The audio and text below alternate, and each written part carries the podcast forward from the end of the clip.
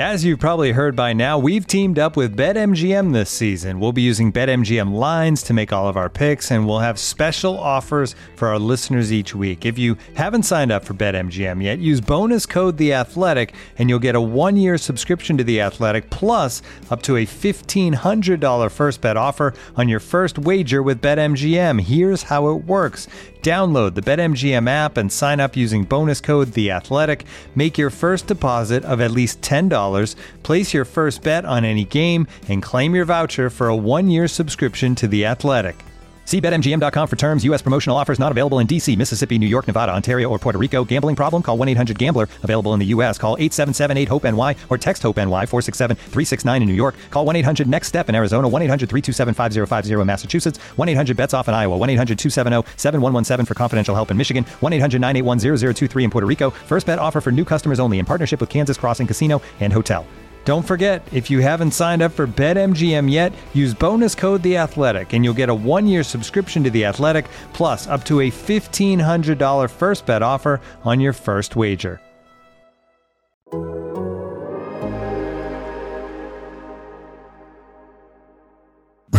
Your mother, it's time for another episode of Birds with Friends. Just a trio of feathery brethren, weathering any season to see the Eagles eat teams like Scrammy's top with cheese. It's Philadelphia. Bo Sheil and Zach kicking it cooler than three penguins till Zach runs off with his valet keys. He's a real nuanced goose. Pull up a branch, get loose. It's time for some juice on some Birds with friends. The early bird gets the worm, but prefers getting turned like a turn on some. Birds with friends. Bo Sheil and Zach coming at you with stats and things flapping their wings on. statistics. You they can be like bathing suits. What they, you know, what. Finish it up. Birds with friends. Sometimes you gotta take them off. What the hell? Uh, what, what they show is is revealing, but what they conceal is vital, right? So Hello, everybody, from beautiful Mobile, Alabama. This is Birds with Friends. Bo Wulf, Zach Berman here. Sheila Kapadia back home. Marissa home as well, preparing for the most important event of the NFL calendar, of course, the pending nuptials. But Sheil, everybody wants to know uh, a very busy news day in the National Football League. You are our senior league-wide correspondent. How are you? I'm good. Yeah, there's a lot of things going on. I went out to play with the uh, with the girls for a little bit in the afternoon, and I come back in, and the Brian Flores uh, lawsuit had uh, that news had broken, which I'm sure we'll get to here in a little bit. You've got the games coming off a weekend in which Andy Reid, man, whew, five losses as a favorite in the championship game, nine appearances in the championship game, and one Super Bowl uh, to show for it. So we can get to some of that if you would like to. I've got some uh, random odds and ends, which I think happen every time. You know, around this time of year, the season starts to wind down, and you know there are some things in your life you kind of look at and have questions on. So we can get to some of those if you want as well. And then uh, I don't, I don't know if you just said this or not. I wasn't listening, but to take people behind the curtain, you guys have already. I, I like doing this. I don't like deceiving the listener. You guys have already recorded the second half of this podcast in which you talk about the actual prospects at the Senior Bowl. So I don't know this one. This uh, I hope this doesn't go too long, but this could be a long episode. It could be. We we will get into uh, the six quarterbacks who are down here in Mobile and some other players at various positions who have popped for us a little bit. And uh, Zach concludes the episode with a bombshell of an answer that I think will be worth uh, your wait. But uh, other than that, we're gonna we're gonna talk a little bit about uh, the Eagles who are here, some of the Eagles stuff uh, that's going on down here. We'll maybe maybe get into Brandon Brooks' retirement, which we haven't touched on yet, and then yes, I think we will talk about the Brian Flores situation and also the retirement of uh, Mr. Kiss the Ring himself. Zach, how are you? I'm doing well. I uh and like I said in the later portion of the podcast, I enjoy being on the road, face to face interaction with people, uh, watching football in person, talking to players, talking to different people. So it's it's uh it's it's nice given these past few years to have the closest you know to normalcy that we've had in a long time. Uh, Now, and Bo, you you called me earlier. Uh, you I know, did. you, Flex. you were in the car, right? You said. True. Yes. On now my way was back to the hotel from the practice. Now, Zach, you I didn't hear you yelling in the car or it- now. So we covered this on the uh, uh the later portion of We of do the discuss podcast. our our, Yeah. our separate hotel arrangement once again. Uh, well, I need to get listen. I need to understand what. So, am I to understand that Zach was not in the car with you? Yeah, so I, I'll I'll give the Cliff Notes version here. Bo and I wanted to stay in the same hotel. This, there will this be was there will be a, a very in-depth discussion about Yes, this exactly. later in the episode. Okay, give me the Cliff's notes, and then I need to get It's- my fire off my take. Okay. Or do you want me to just listen to it and then fire can- off my take I- I'll next just episode? give the, it's it's a supply and demand issue here that uh, when we were booking, there really there's not that many rooms in downtown Mobile. Bo was able to secure one. I was not. So I I was in an a less desirable location to begin with, and logistically, you know, we were 15, 20 minutes away, not by choice, but just by sheer availability of rooms. so you re- so you each had to rent a car? Oh my gosh, this is. I mean, We got in at different where times to say nothing of the is COVID, uh, the camaraderie here. The- uh, I We had is there's- oh, come on. it- We had dinner together last night, just the two of us. You've mean, got to, you've got not- to listen it's to not the like one of you is in. San Francisco and the other is in Los Angeles. I mean, nothing is that far. I've driven the streets of Mobile, Alabama. Nothing is really that far away. I mean, are you staying in like New Orleans or Pensacola or something? Again, Zach? once again, you have never been a beat writer during COVID times. Okay? No, this wasn't even co- like protocol. like but I look, I I can easily What? defend Dude, this. What, what is it that, that the New York Mets thing you always say, Zach? Yeah, no, but this is not like Bo and I are actually spending a lot of time together on this trip. Okay, More like not Zach in a might bad like. way. Yeah, Too much. It sounds. Yeah, no, not in a bad way. Like we're we're together at meals, we're together at Yeah. practice. Um, it it's it's purely a logistical thing. And and by the way, from like a a ride sharing perspective, Mobile's not like the it's it's it's Correct. it's not Manhattan. Okay, so uh, where I was staying, um, you you basically need that. It, it's it it actually makes more sense to have a car than to rely on a ride share. The ride share would would be like it, it, it'd be a preposterous amount of money by the end of the week. My Yes. Well, Uh, just so the listeners know, uh, I booked my combine hotel first, and I texted both of these gentlemen uh, with the exact dates I was staying, the location, and so we will all be staying at the same hotel as I try to build up sort of the chemistry, the camaraderie of this podcast, Wait, of this beat. I- so that will be the number one storyline in Indianapolis. No, uh, I, so I just month. you did do that, and I immediately booked. Uh, And so you guys could be got better rates place. than I did. But but I I, I do want to say in our defense, Bo and I did the same exact thing when I uh, determined that I was I was I was gonna go to the Senior Bowl as opposed to uh, the Pro Bowl. Uh, I, uh, we were trying to coordinate staying in the same hotel, and there simply there was not supply for where we wanted to stay. It, it, it was it was that simple, or at least supply at at at the rates that the company could pay for. okay. Like it's it's that simple. Um, I promised uh, I promised my son that um, on the next podcast I would talk about Bruno. Um, so I'd like to say that uh, Bruno uh, has long hair. He uh, loves his family. He can see the future, and uh, overall a good guy. Just to get that out there. We don't talk about Bruno, but uh, he tells me that I am allowed to talk about Bruno in my job. So there you go. And you can see my daughter's rendition of a little Bruno on my uh, Instagram feed at Sheil Kapadia. Okay, Absolutely let's delightful. Okay, uh, let's get to uh, the Eagles scene down here, and it's it's interesting. Um, you know, it's not always the same. Sometimes the Eagles send uh, a big crew down here. Sometimes they send more of a skeleton crew, just the scouts. Obviously, they have three first round picks uh, in their coffer for this draft cycle, and four in the first uh, 50 picks. This is a big draft. This is a big offseason. And so, uh, Zach, why don't you set the scene for who is down here? Who is down here in Mobile uh, from the Eagles? Uh so the Eagles have a large contingent here. Howie Roseman, the general manager, Nick Sirianni, the head coach, Jeff Howie, who does not always come. He does not. Yeah, correct. And now in the past, they were putting together uh, their coaching staff. But even in other years, he was not always down here. So so so you are correct there. Um, Jeff Stoutland, the offensive line coach. Uh, from my understanding, there are a number of other Eagles uh, coaches here. I you know I I only on the sideline was able to ID, ID, Stoutland. They they were sitting in some other areas. Um, and I then think both. I think all three coordinators are here. uh, obviously the scouts are here um, and and you know different personnel executives but one Catherine notable Raiche is in is in town.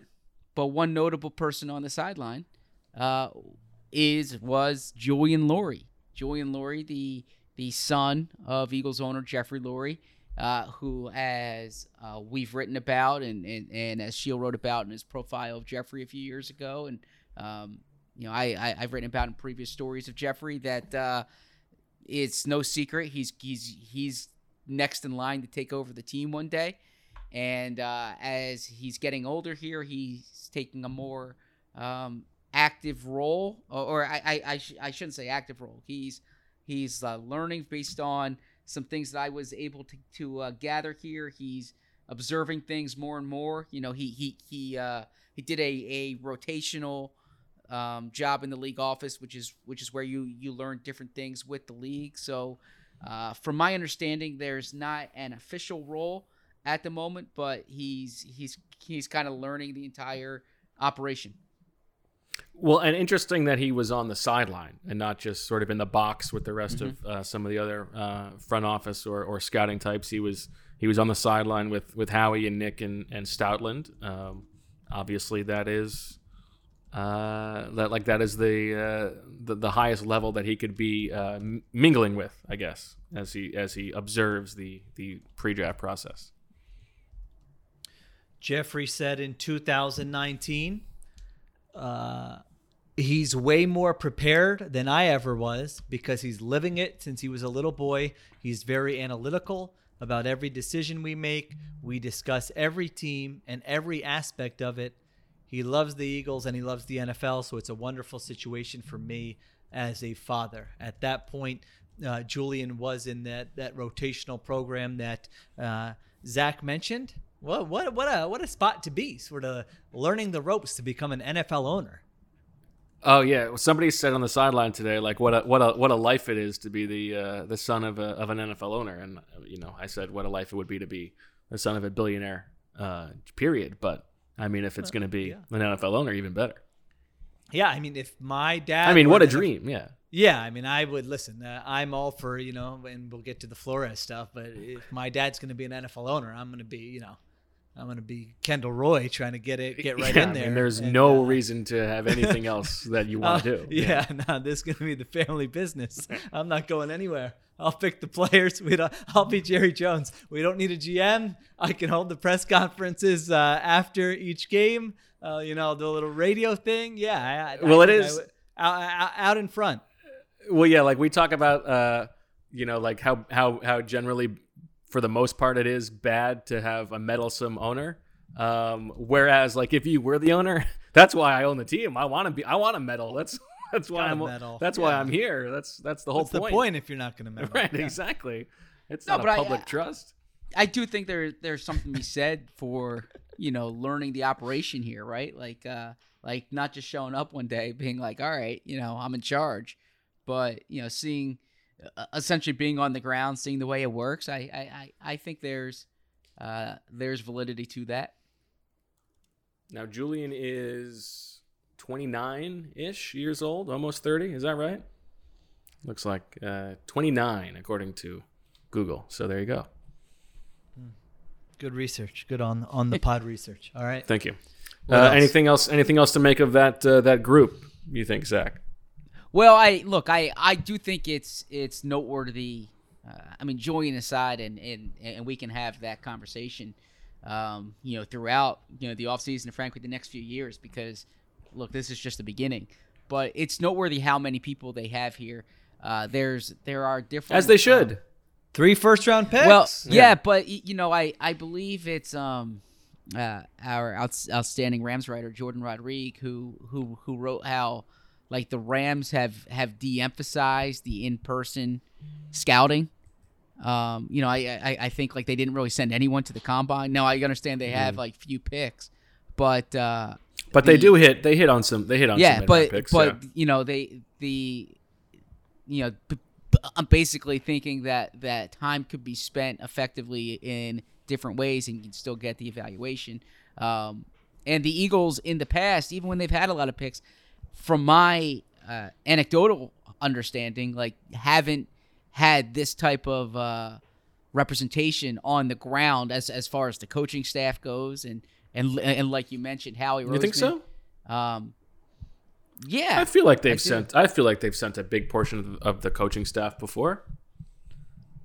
Okay, they they they and there have been years where they haven't. I mean, I specifically. Yeah, yeah. There, yeah. I'm. uh, It's Yeah. not. It's not always or never. It's, Uh, I, I feel like there have been sometimes. The chip years, I feel like everybody was there, right? Yeah, I Yeah. feel like they They- they, they wanted the the coach. They wanted the Yeah. coaching Yeah. staff to lead So those it, decisions. it could be a Sirianni thing, but Well, also the coaching staff wanted to lead those decisions. also look I don't know Just- that they wanted. right. last year. Uh, uh, last year, I, I believe they took five players who were in the Senior Bowl. Um, I mean, their their top two picks were both here that week, um, and uh, Andy Weidl made a point on day three of like talking about their exposure to some of these guys at the Senior Bowl. As uh, you can read in in Bo's outstanding story about the Eagles going up from thirteen to two, they they were smitten with Carson Wentz at the super at, at, at the Senior Bowl. That was their first exposure to him. Um, Jalen Hurts was at the Senior Bowl. Uh, so it, the it, it's the odds are like overwhelming odds are that the Eagles will draft someone who's here this week. Uh, so I, I I do think it's it's noteworthy how many people they have Yeah. here. I mean, I, I think would- it's uh, like they're definitely going to draft someone who's here this week. Yeah. I think there's a good chance they're going to draft someone in the first round who's here this week, right? Just I odds. odds. I would bet that if you t- if you talk to some more analytically inclined uh, people, that they would probably tell you that you you don't need to be going to stuff like the Yeah. Senior Bowl unless uh, you know, except for I guess the interview process. I mean Right. that that that certainly can be helpful if you want to get some questions answered with off field stuff, injury stuff those things, but like the idea that you're standing on the sideline and oh, like, you know, I wasn't sure about that old lineman, but look how he took to that coaching in that one-on-one drill from the like it, it probably that would you could influ- overvalue that stuff. right? yeah, you you know you're you're overvaluing this anecdotal stuff because you're right there and you think you're like a psychologist and you picked up on something. Whereas I bet if you just looked at the film and uh, relied on your scouts who are on the road at those schools and then you know did whatever um, you know analytically, whether it's uh, you know baselines of athletic testing or whatever that you wanted to do, I bet you would probably be in the same spot or maybe even a better spot. So I do think there's you know potentially harm there because I do think these a lot of these uh, you know coaches in the or just NFL people do think that they're psychologists and that they can like look at something like that and then they love telling the story later when it succeeds, but they don't tell you the story when they thought they picked up something on a little drill at the Senior Bowl and that's why they picked a guy and the guy ended up sucking. From But I also New York think there Giant- is wait, wait, value- wait. so go Oh, ahead. I- I'm, I'm sorry. From the New York Giants official website, uh, Dave Gettleman went to Mobile, Alabama. That's where, at Hmm. the 2019 Senior Bowl, the Giants general manager fell head over heels for Daniel Jones. and it was it was the game. Yeah. Quote, I was in full bloom love.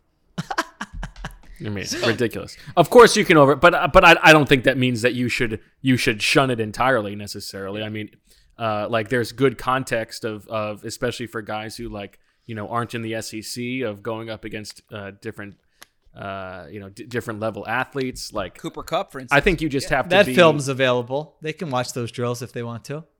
Well, that's that's true, but I mean the, the the interviews matter too. I think I think it's less about. Um, I, I think it's just about making sure that you are careful about the the weight that you're giving these things, and then being careful to not overvalue those things. That doesn't mean you shouldn't go at all. We know what it's about. It's the same thing it's about with you guys. It's it, it's it's uh, men who don't want to spend time with their families. Oh, go don't go in the that. No, that's not true. well, for the not that's not for you. It was a joke for you guys. Okay. Uh, for the NFL people, I think it is kind of like that. You know, they've been just they they've been spending time away from their families for uh, several months. They I got a couple a weeks. unfair. th- They got a couple weeks in there at home, and they thought, okay, this is okay, but uh, you know, I wouldn't mind kind of getting out on the road a little bit more. No, I I think that uh, I, So sensitive. you look guys. no there's there's there's there's there's validity to that but um you know like uh i mean my man here Kwesi Adofo-Mensah the, the new vikings gm last uh, uh, last week i was watching his Of course, press he's your conference man. He's a local guy.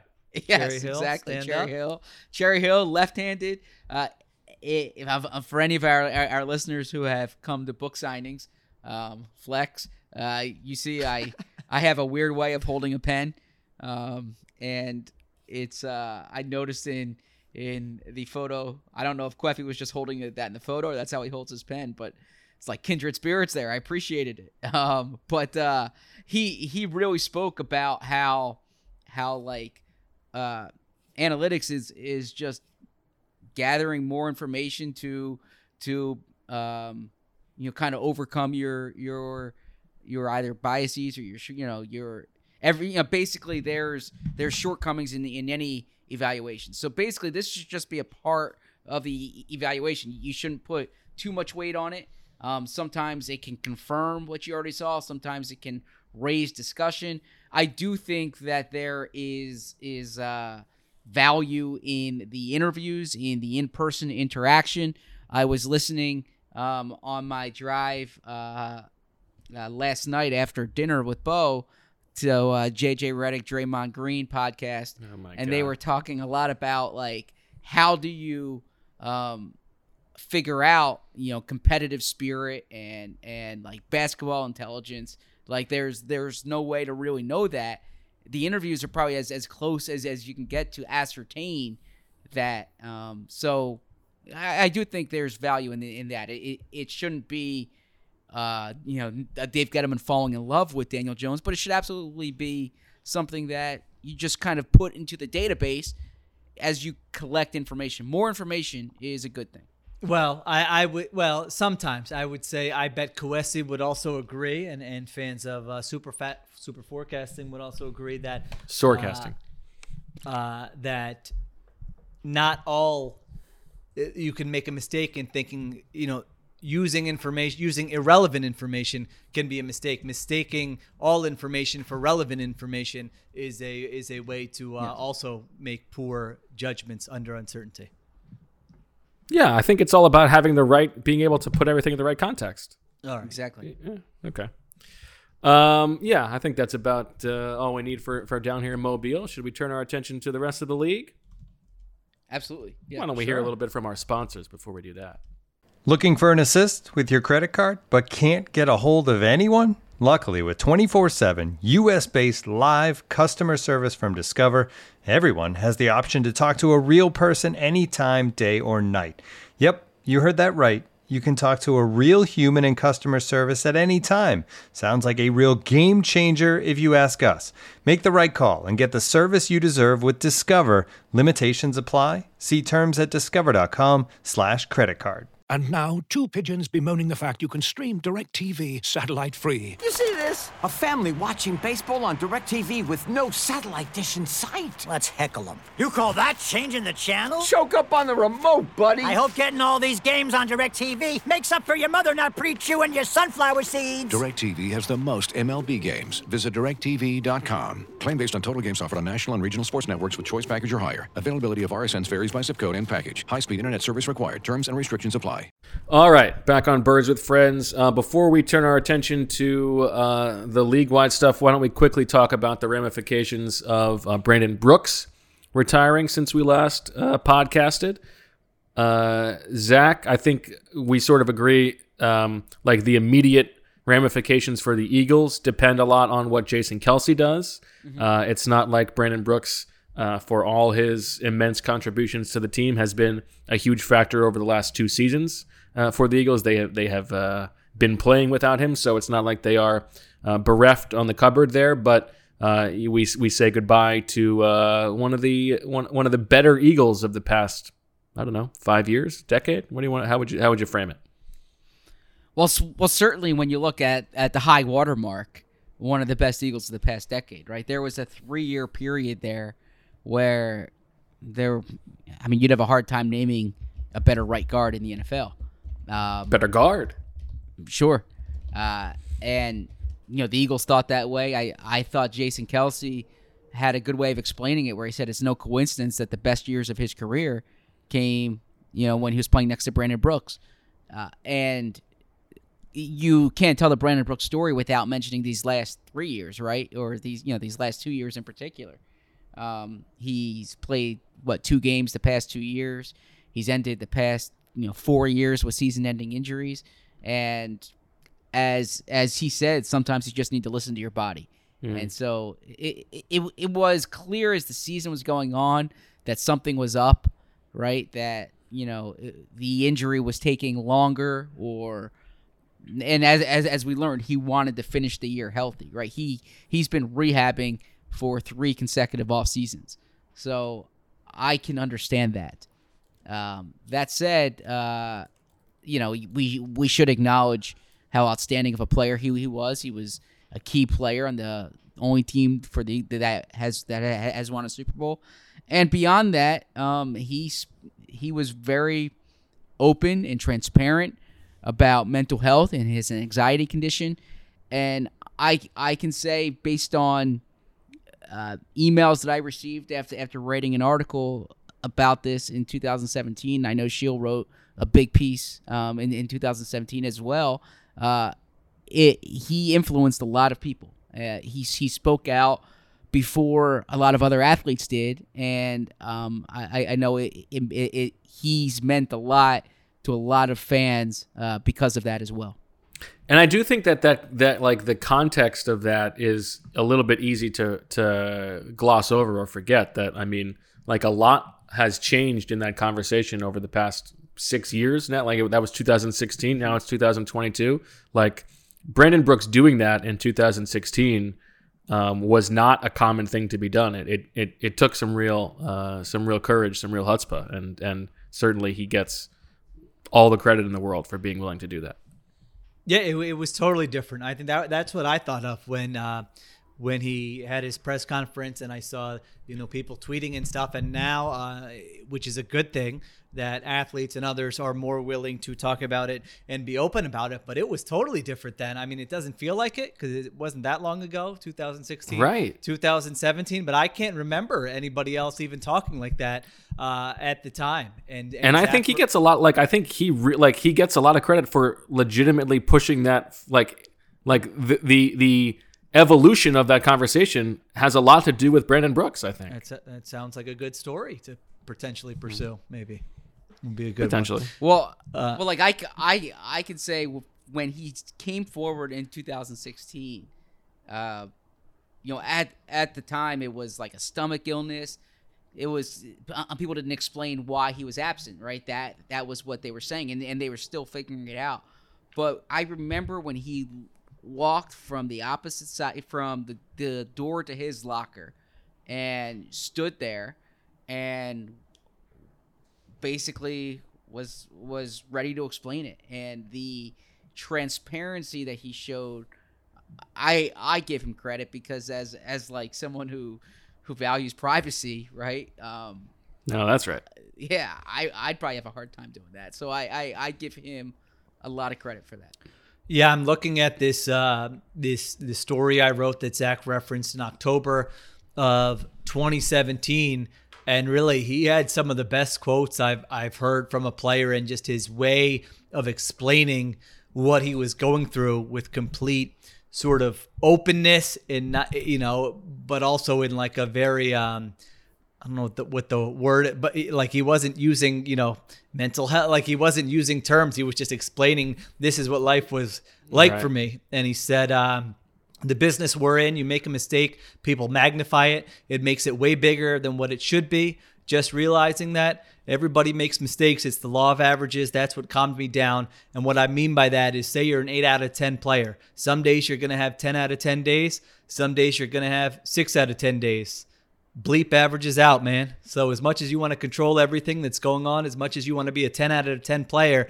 some days you're going to be a bleeping 6, man. That's life, which is like such a such a great explanation. I mean, So- it's so great. That really anybody can like everybody can relate to that regardless of kind of, you know, what you're thinking about, uh parenthood, work, friend, spouse. I mean, you name it. Like, yeah, that is kind of how it how it goes. Where uh, every day you're not going to be an eight out of ten. You're not going to be a uh, ten out of ten. You know, in here he's talking about practice being over for four or five hours. And he's thinking about the one mistake that he made uh, the whole day, and um, that was the first five years of his life in the NFL. And uh, I don't know that that's just stuff that a lot of people can kind of uh, relate to. So yeah, I think he deserves a ton of credit for that. And then uh, you know, don't don't underrate what this guy was as a player. Right. I mean, just watching the film of him in really every. I mean, I honestly don't remember since I start came back in 2017. I don't remember a game where I said Brandon Brooks had a bad game, and I'm sure maybe there was one in there. I'm sure there was, but like just taking the notes, going through, rewatching, like it was never ooh, you know, and and that's like so rare. I mean, Kelce has bad games I can think of. Lane Johnson has bad games I can think of. Uh, certainly, and those are all pro players. Um, certainly, if you're not an all pro player, you're gonna have more of those. Like I just don't remember a game where it was like three times writing down Brandon Brooks got beat in pass pro. I mean, it just didn't happen. He was uh, so fundamentally sound, so good, such a beast in the run game, um, just so consistent, snap in and snap out. Just a great signing by the Eagles, Howie Roseman, and the organization, and um, you know, just a, a great player that will forever be uh, li- linked to that Super Bowl team. Just a you know, likable player from like there, there's really nothing I can think of that a teammate or a coach uh, or a fan would have to say that would even be remotely negative about him, which is you know qu- quite an accomplishment.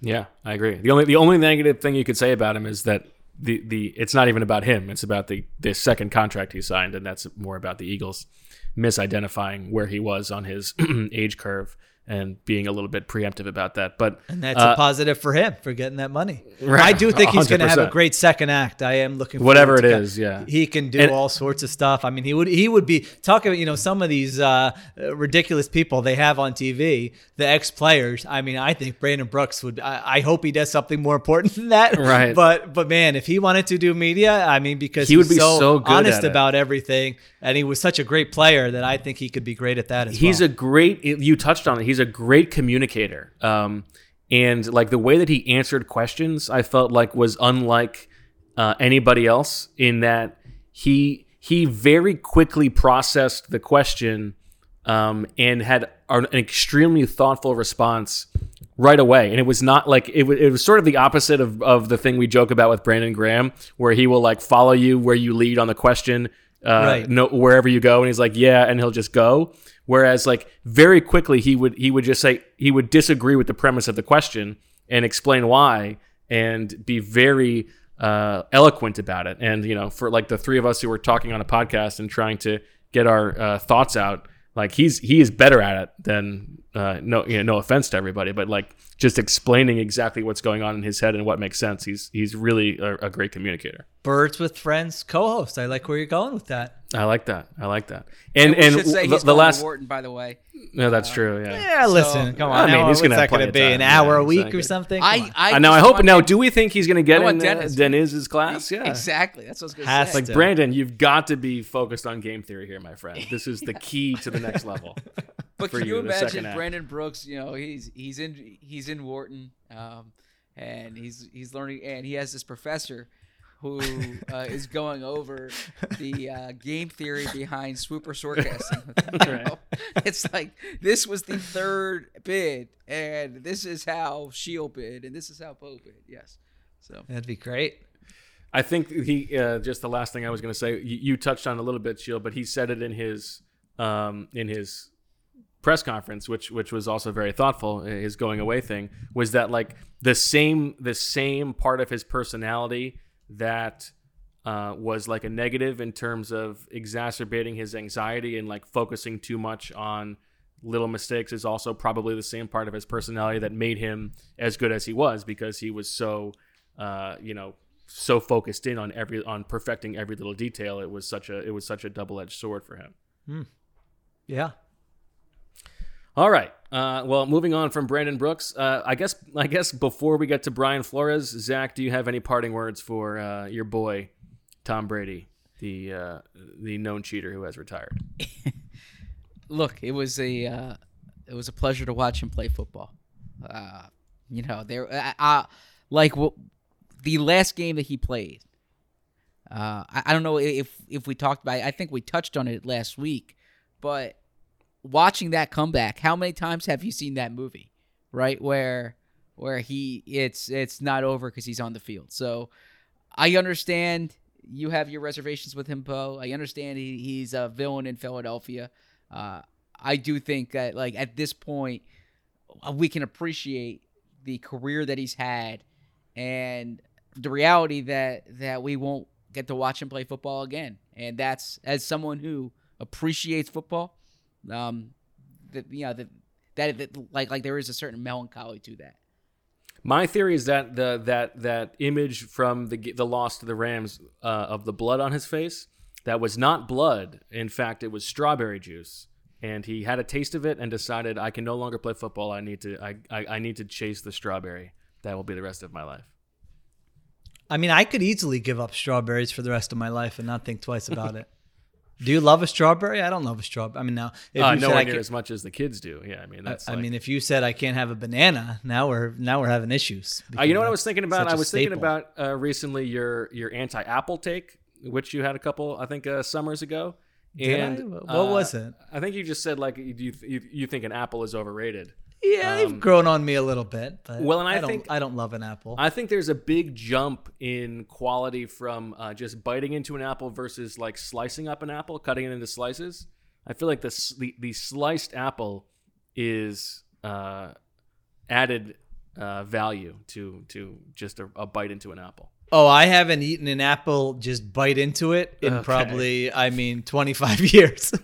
I mean, that's, I mean, who wants to, do your, I feel like my teeth would fall out. Uh, you know, Yeah, you're you in get, between your teeth. Yeah. now, do you have an apple slicer? No, I just- I still Oh, bite into the apple. I, I slice- Really? that No. myself. They do that on TV and movie. They just grab an apple, and bite into it. I mean, that. You know, I- terrible. Casey used I- to do that. Casey still does that every now and then. Yeah.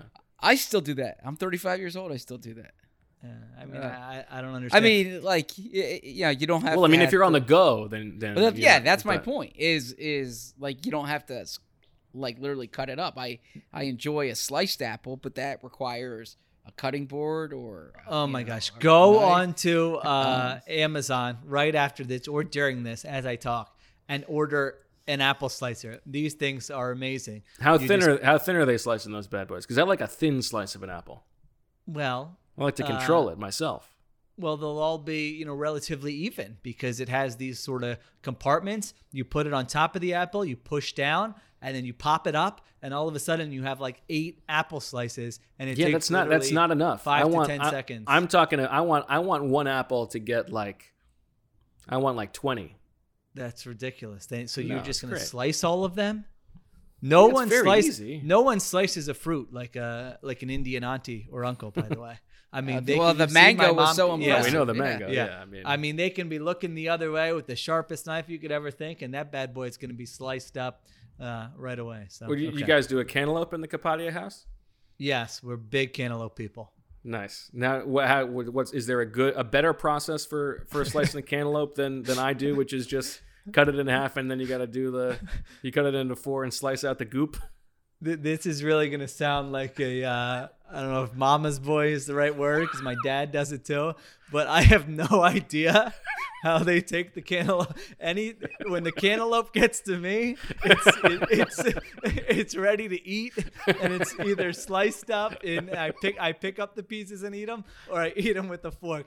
I have literally no idea what to do with a cantaloupe to get it from its original state to the state I generally eat it in. So I don't know what that means.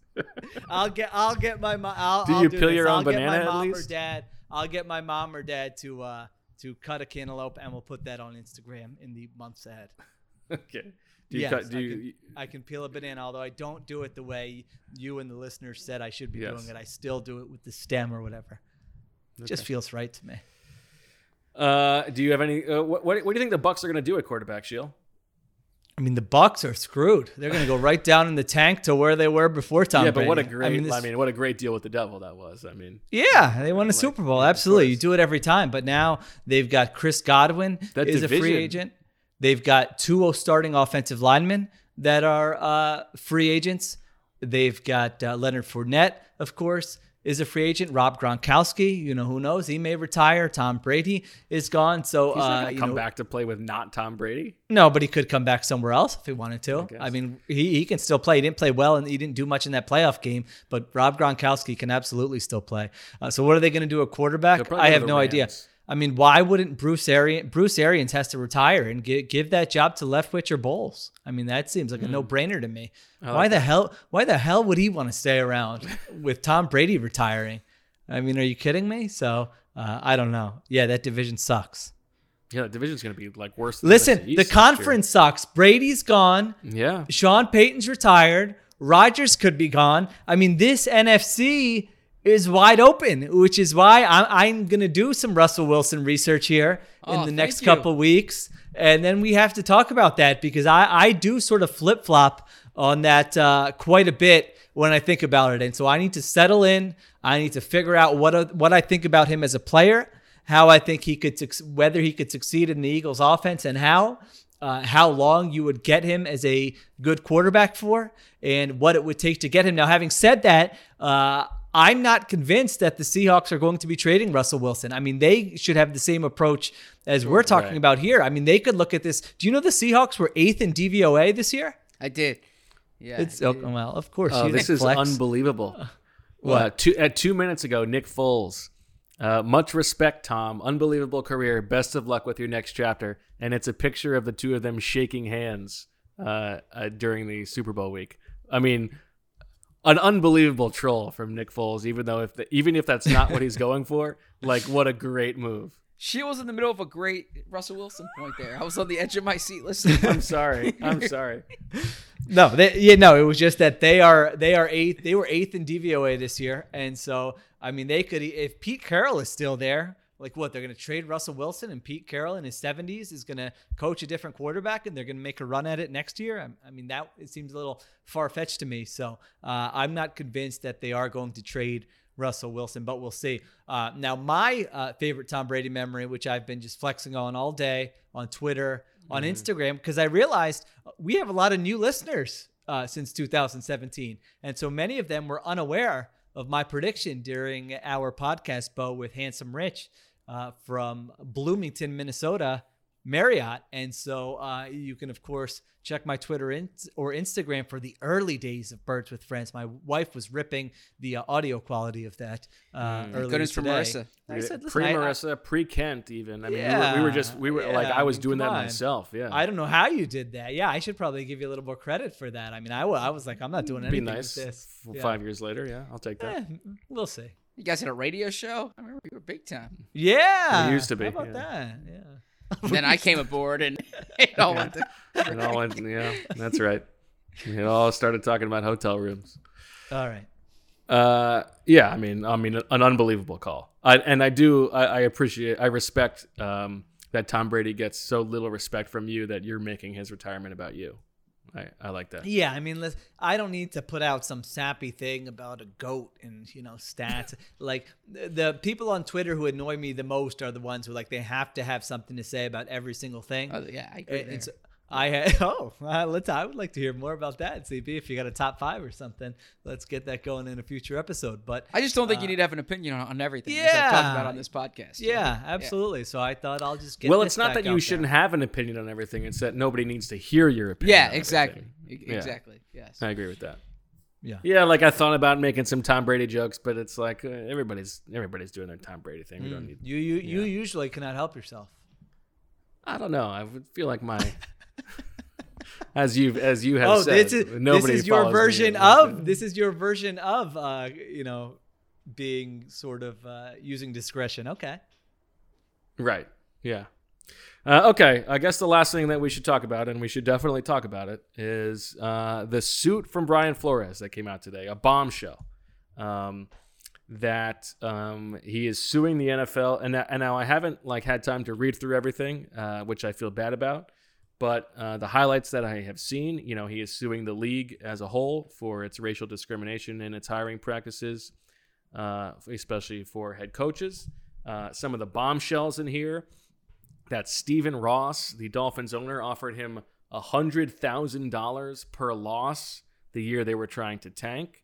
Uh, that uh, he was trying to get Brian Flores to collude, and, or not collude, rather, to tamper and try to lure a free agent quarterback to the team. Uh, you put those dots together very easily. They're talking about Tom Brady. Like he came to uh, Stephen Ross's yacht, and Stephen Ross uh, was like, oh, yeah, he's coming over here and uh, Flores left because it was uh, untoward.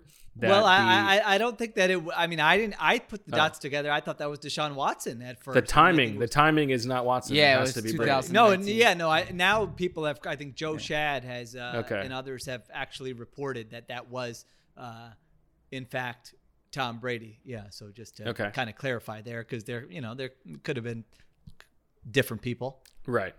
Uh, the uh, and then and then even more about the the sort of sham interview process uh, in which teams are are you know uh, abiding by the Rooney Rule by the letter of the law. One being with Denver uh, before he was hired by the Dolphins, where uh, the Broncos brass showed up to their interview with Brian Flores banged up from the night before of partying, and I'm shocked. Really yeah, give him John the time Elway. of day. I'm shocked. Yeah.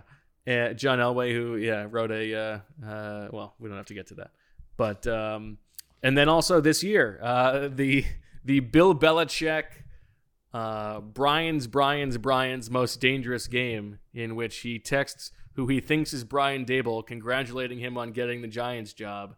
In fact, it is Brian Flores, a different former uh, assistant coach of his named Brian, uh, who is scheduled for his interview for the Giants and uh, thinks that he has a shot. And it turns out that they've already basically made their decision. So, uh, I mean, uh, we can we can get to all the things about this, but but I, I think it's it's hard to overstate how uh, bold and courageous it is of Brian Flores because, as he said in his statement, he knows that this probably means he is never going to coach in the NFL again. Uh, he is basically blackballing himself for the betterment of uh, the rest of the uh, minority coaching candidates in the league who are uh, getting the shaft from a league that tries to sweep under the rug things like the Jon Gruden thing and pretend that it's a one man uh, bad thing going on, as opposed to the intrinsic nature of the entire operation. Um, and so, you know, kudos is, is not a strong enough thing to say, but but like, what an unbelievable thing.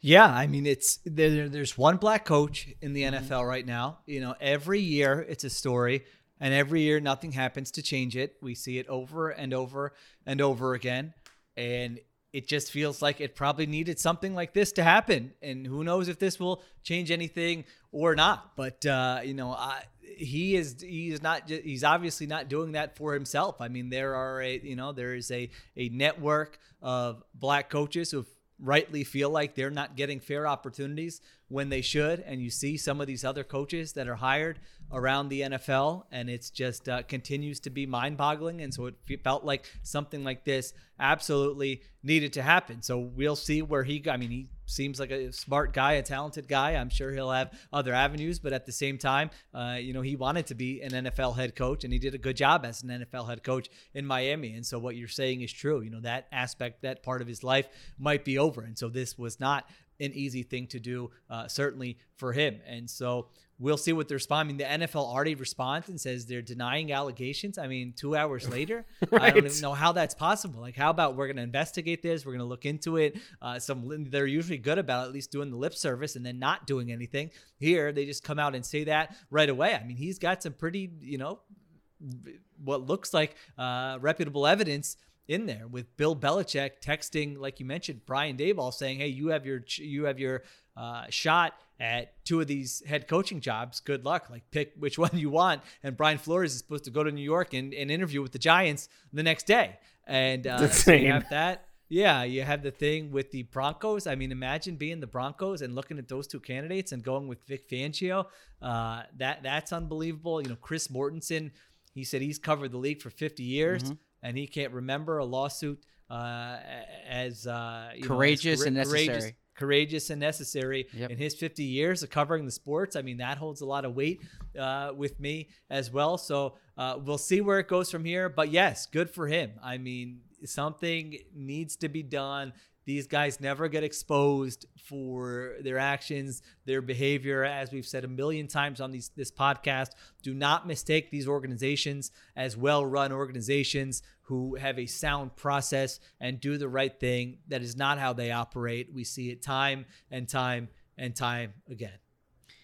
Yeah, uh, look, I I- don't want to just repeat what you guys said. I, I but I agree, and yeah, I I liked how how Chris Mortensen uh, um, put it. It is it is courageous, and I certainly hope Ryan Flores um, is not. Uh, you know, I, I I hope he can get a job in the NFL again. Um, this is an issue that absolutely needs to be brought to light. We're seeing it in this hiring cycle, and I, and and the thing that that I think is is There's um, a chance that the again, like no black co- head coaches are hired this entire cycle. It's nuts. Well, so like the thing that's that's that's most disheartening um, is when you see somebody go through the interview process and like the decision has already been been made up uh, because that that defeats the spirit of of the rule and it's it's like it's counterproductive. You know, we even I don't know what's going to happen in this Viking search, and I I frankly think that that Jim Harbaugh, if the Vikings hire him, I think Jim Harbaugh is a really good coach. Uh, but what Patrick Graham had a nine hour interview today. Is that is that what I saw? Um, or he had a he had a second interview today. If like if you put Patrick Graham through the second interview, all while essentially, you know, you, you know, basically like if Jim Harbaugh comes tomorrow, you're hiring him, that kind of thing, then that's problematic. Now, I I, I think that the the nuance here, uh, and you know, Vic, uh, uh, uh, Vic uh, Tafur uh, did a really good job in his um, in his in his uh, story on the Vegas search, where basically like they were trying to pair GM and coach, um, and uh, you know they they were trying to match the GM and the coach in the coaching search. So certain coach was with certain GM, and with the Giants example, as I was reading through it, it certainly seems like Brian Flores was a realistic candidate from the perspective of of the uh, of the um, ownership, uh, you know, of of John Mara uh, initially, and then when they hired the GM, it seemed that the GM had a guy that he wanted based on on, on what I was reading through there, and uh, I understand the point about alignment, um, and we've covered situations where you know there's there's not that cohesion but you should absolutely have an open mind with the GM. It shouldn't just be this GM wants to work with this coach, right? Uh, so uh, you know, and as I've said in the past, and I really feel strongly about it, and this was brought to light in that suit, is if you really want to correct this problem, it's it's not the hiring practices, in my opinion, it's the grassroots. So when you see the amount of offensive coordinators and you see the amount of quarterback coaches who uh, who are uh, not minorities, then that's that's the problem because what's the pool of candidates where they are looking to hire from? You know. Well, I think it's both. I, not to throw water on that, but I, I think it's like the hiring process and practices is a big part of it as well. Um, but there, it's Bieniemy a- Bowl. I mean, Bieniemy Byron Right. Leftwich. Yeah. I mean, those guys have coached the two best offenses in the NFL over the last two years. They've been the offensive coordinators. Leftwich has call Mm-hmm. actually called the plays uh, for that offense.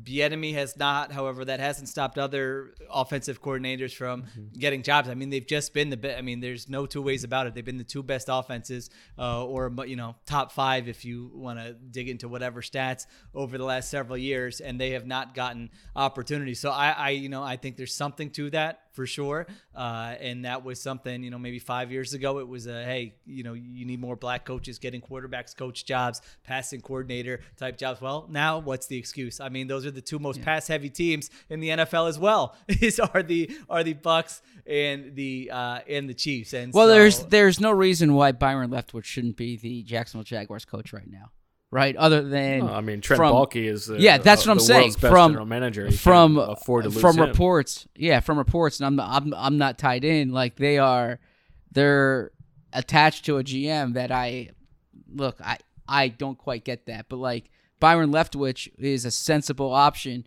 for Jacksonville, and uh, you know now I, I saw DeMeco backed out of the Vikings interview. Um, DeMeco, uh, I I mean perhaps he did that with information. Right. But like it's it's preposterous to me that the Houston Texans aren't interviewing DeMeco Ryans, right? Um, Well, so- that's the other thing, and, and you're right. Sometimes when you read that a coach has, you know, withdrawn his name, it means that the coach, you you know, knew that they weren't going to get the job. But the other aspect of this is that applies specifically to black coaches is, you know, they don't want to be a token interview and just go waste their time to be the Rooney Rule candidate, knowing Right. they're not going to get the job. I mean, that is every black coach would think about that every time they get called for a head coaching interview, that's like one of the first three things that has to go through their minds. Do I actually have a shot at this? This thing I've worked my entire life for and think I'm qualified for and want a shot at? Or am I going to do all this prep, go get on a plane, fly there, spend nine hours, fly back, check my phone, and find out some other guy got the job already when they couldn't have even processed what I just told them? I mean, that's that's a and then you're insultingly told. Sorry, go ahead. yeah, that's a conversation that happens with every you know black head coaching candidate uh, in the NFL, and then it's well go for, you know go for the uh, experience. Like screw that. I mean, they think they're. Exactly. I mean, DeMeco Ryans is as qualified as these guys. Byron Leftwich is as qualified as uh, as these guys who are getting the job. So that is a uh, another part of it as well. Right, you're insultingly told that it's like worth the experience when you know that the other side is going through it just for the motions. And to that point, uh, now, you know, I'm no, I'm uh, very far from any kind of legal expert, but the the fact that this is uh, filed as a class action suit means that other coaches could potentially join on. And to that point, not that he would necessarily do that, but uh, the the head coach of the Lions down here at the Senior Bowl uh, for the week of practice is Deuce Staley. He has a press conference tomorrow. I, you know, I'm curious to see if he's going to talk about uh, his experience as in going through the interview process, whether he felt like he actually had a legitimate shot at those jobs, or whether he felt like he was being tokenized. So uh, to your point, Chris Burke, our uh, our colleague at the Athletic, uh, who who covers the Lions, um, said uh, Deuce Sta- and, this is a tweet at 7:35 tonight. Um, said Deuce Staley said his previous head coaching interview with the Eagles quote was awesome, and that he quote can only speak about my situation and w- what I've been through. Uh, but he added on the lack of minority hires, quote, there's some guys out there that are overqualified. We all know that. And and listen, this also goes to like Deuce Staley wants to probably have a career too, you know, Yeah. as a head coach. And so it's a very difficult position to put him in. I mean, what we know is that he got passed over for promotions, he got passed over for a head coaching job, and there was a credible report that he was looking for a job, uh, a, a college job. After Right. one of those times. So, I mean, you tell me if you think he got uh, a fair shot or not. I mean, I, I don't know. I, I would imagine that, uh, you know, he has to be careful kind of what he says there. And I'm not saying it's right or wrong. Again, it's a very difficult position. I mean, he's worked hard to become, uh, to get to where he is in the NFL. And so you do have to probably be a little bit careful about uh, what you say there. But, you know, there, there's evidence to that would suggest that maybe they're, to the contrary of kind of what he's saying there, I guess is, is what I'm trying to say. Yeah, I think that's all. Uh, that's all right. Did you see the Jimmy Ward uh, quote on Trent Baalke? No, Oh my God, this was so good. No. Google this. Somebody asked him, I I think it was like their exit interviews, you know, in San Francisco, the 49er safety. And I, I guess someone asked him, I think this was from today, maybe this was an older clip, but they asked him, like, have you kept in touch with Trent Baalke? and, he, and he's like, well, you know, he's the one who drafted me. I got to give him credit for that. No other team did. I was the 30th pick. Uh, but then he goes, he goes, but there was this game. I think we were playing the Giants and we gave up a TD or something. And Trent came up to me on the sideline and goes, and goes, Jimmy, that was cover three. You don't know how to play cover three? And he's like, he's like, I was the buzz player on that. I played it right. You got to go talk to somebody else. That wasn't me. And, he- and he's like, and he's like, he's like, sorry, I've just been waiting eight years to get that off my chest. this is why I couldn't be a GM because I would call John Lynch and go, "I'll give you three first rounders for Jimmy Ward right now," because it, it was uh, it was amazing.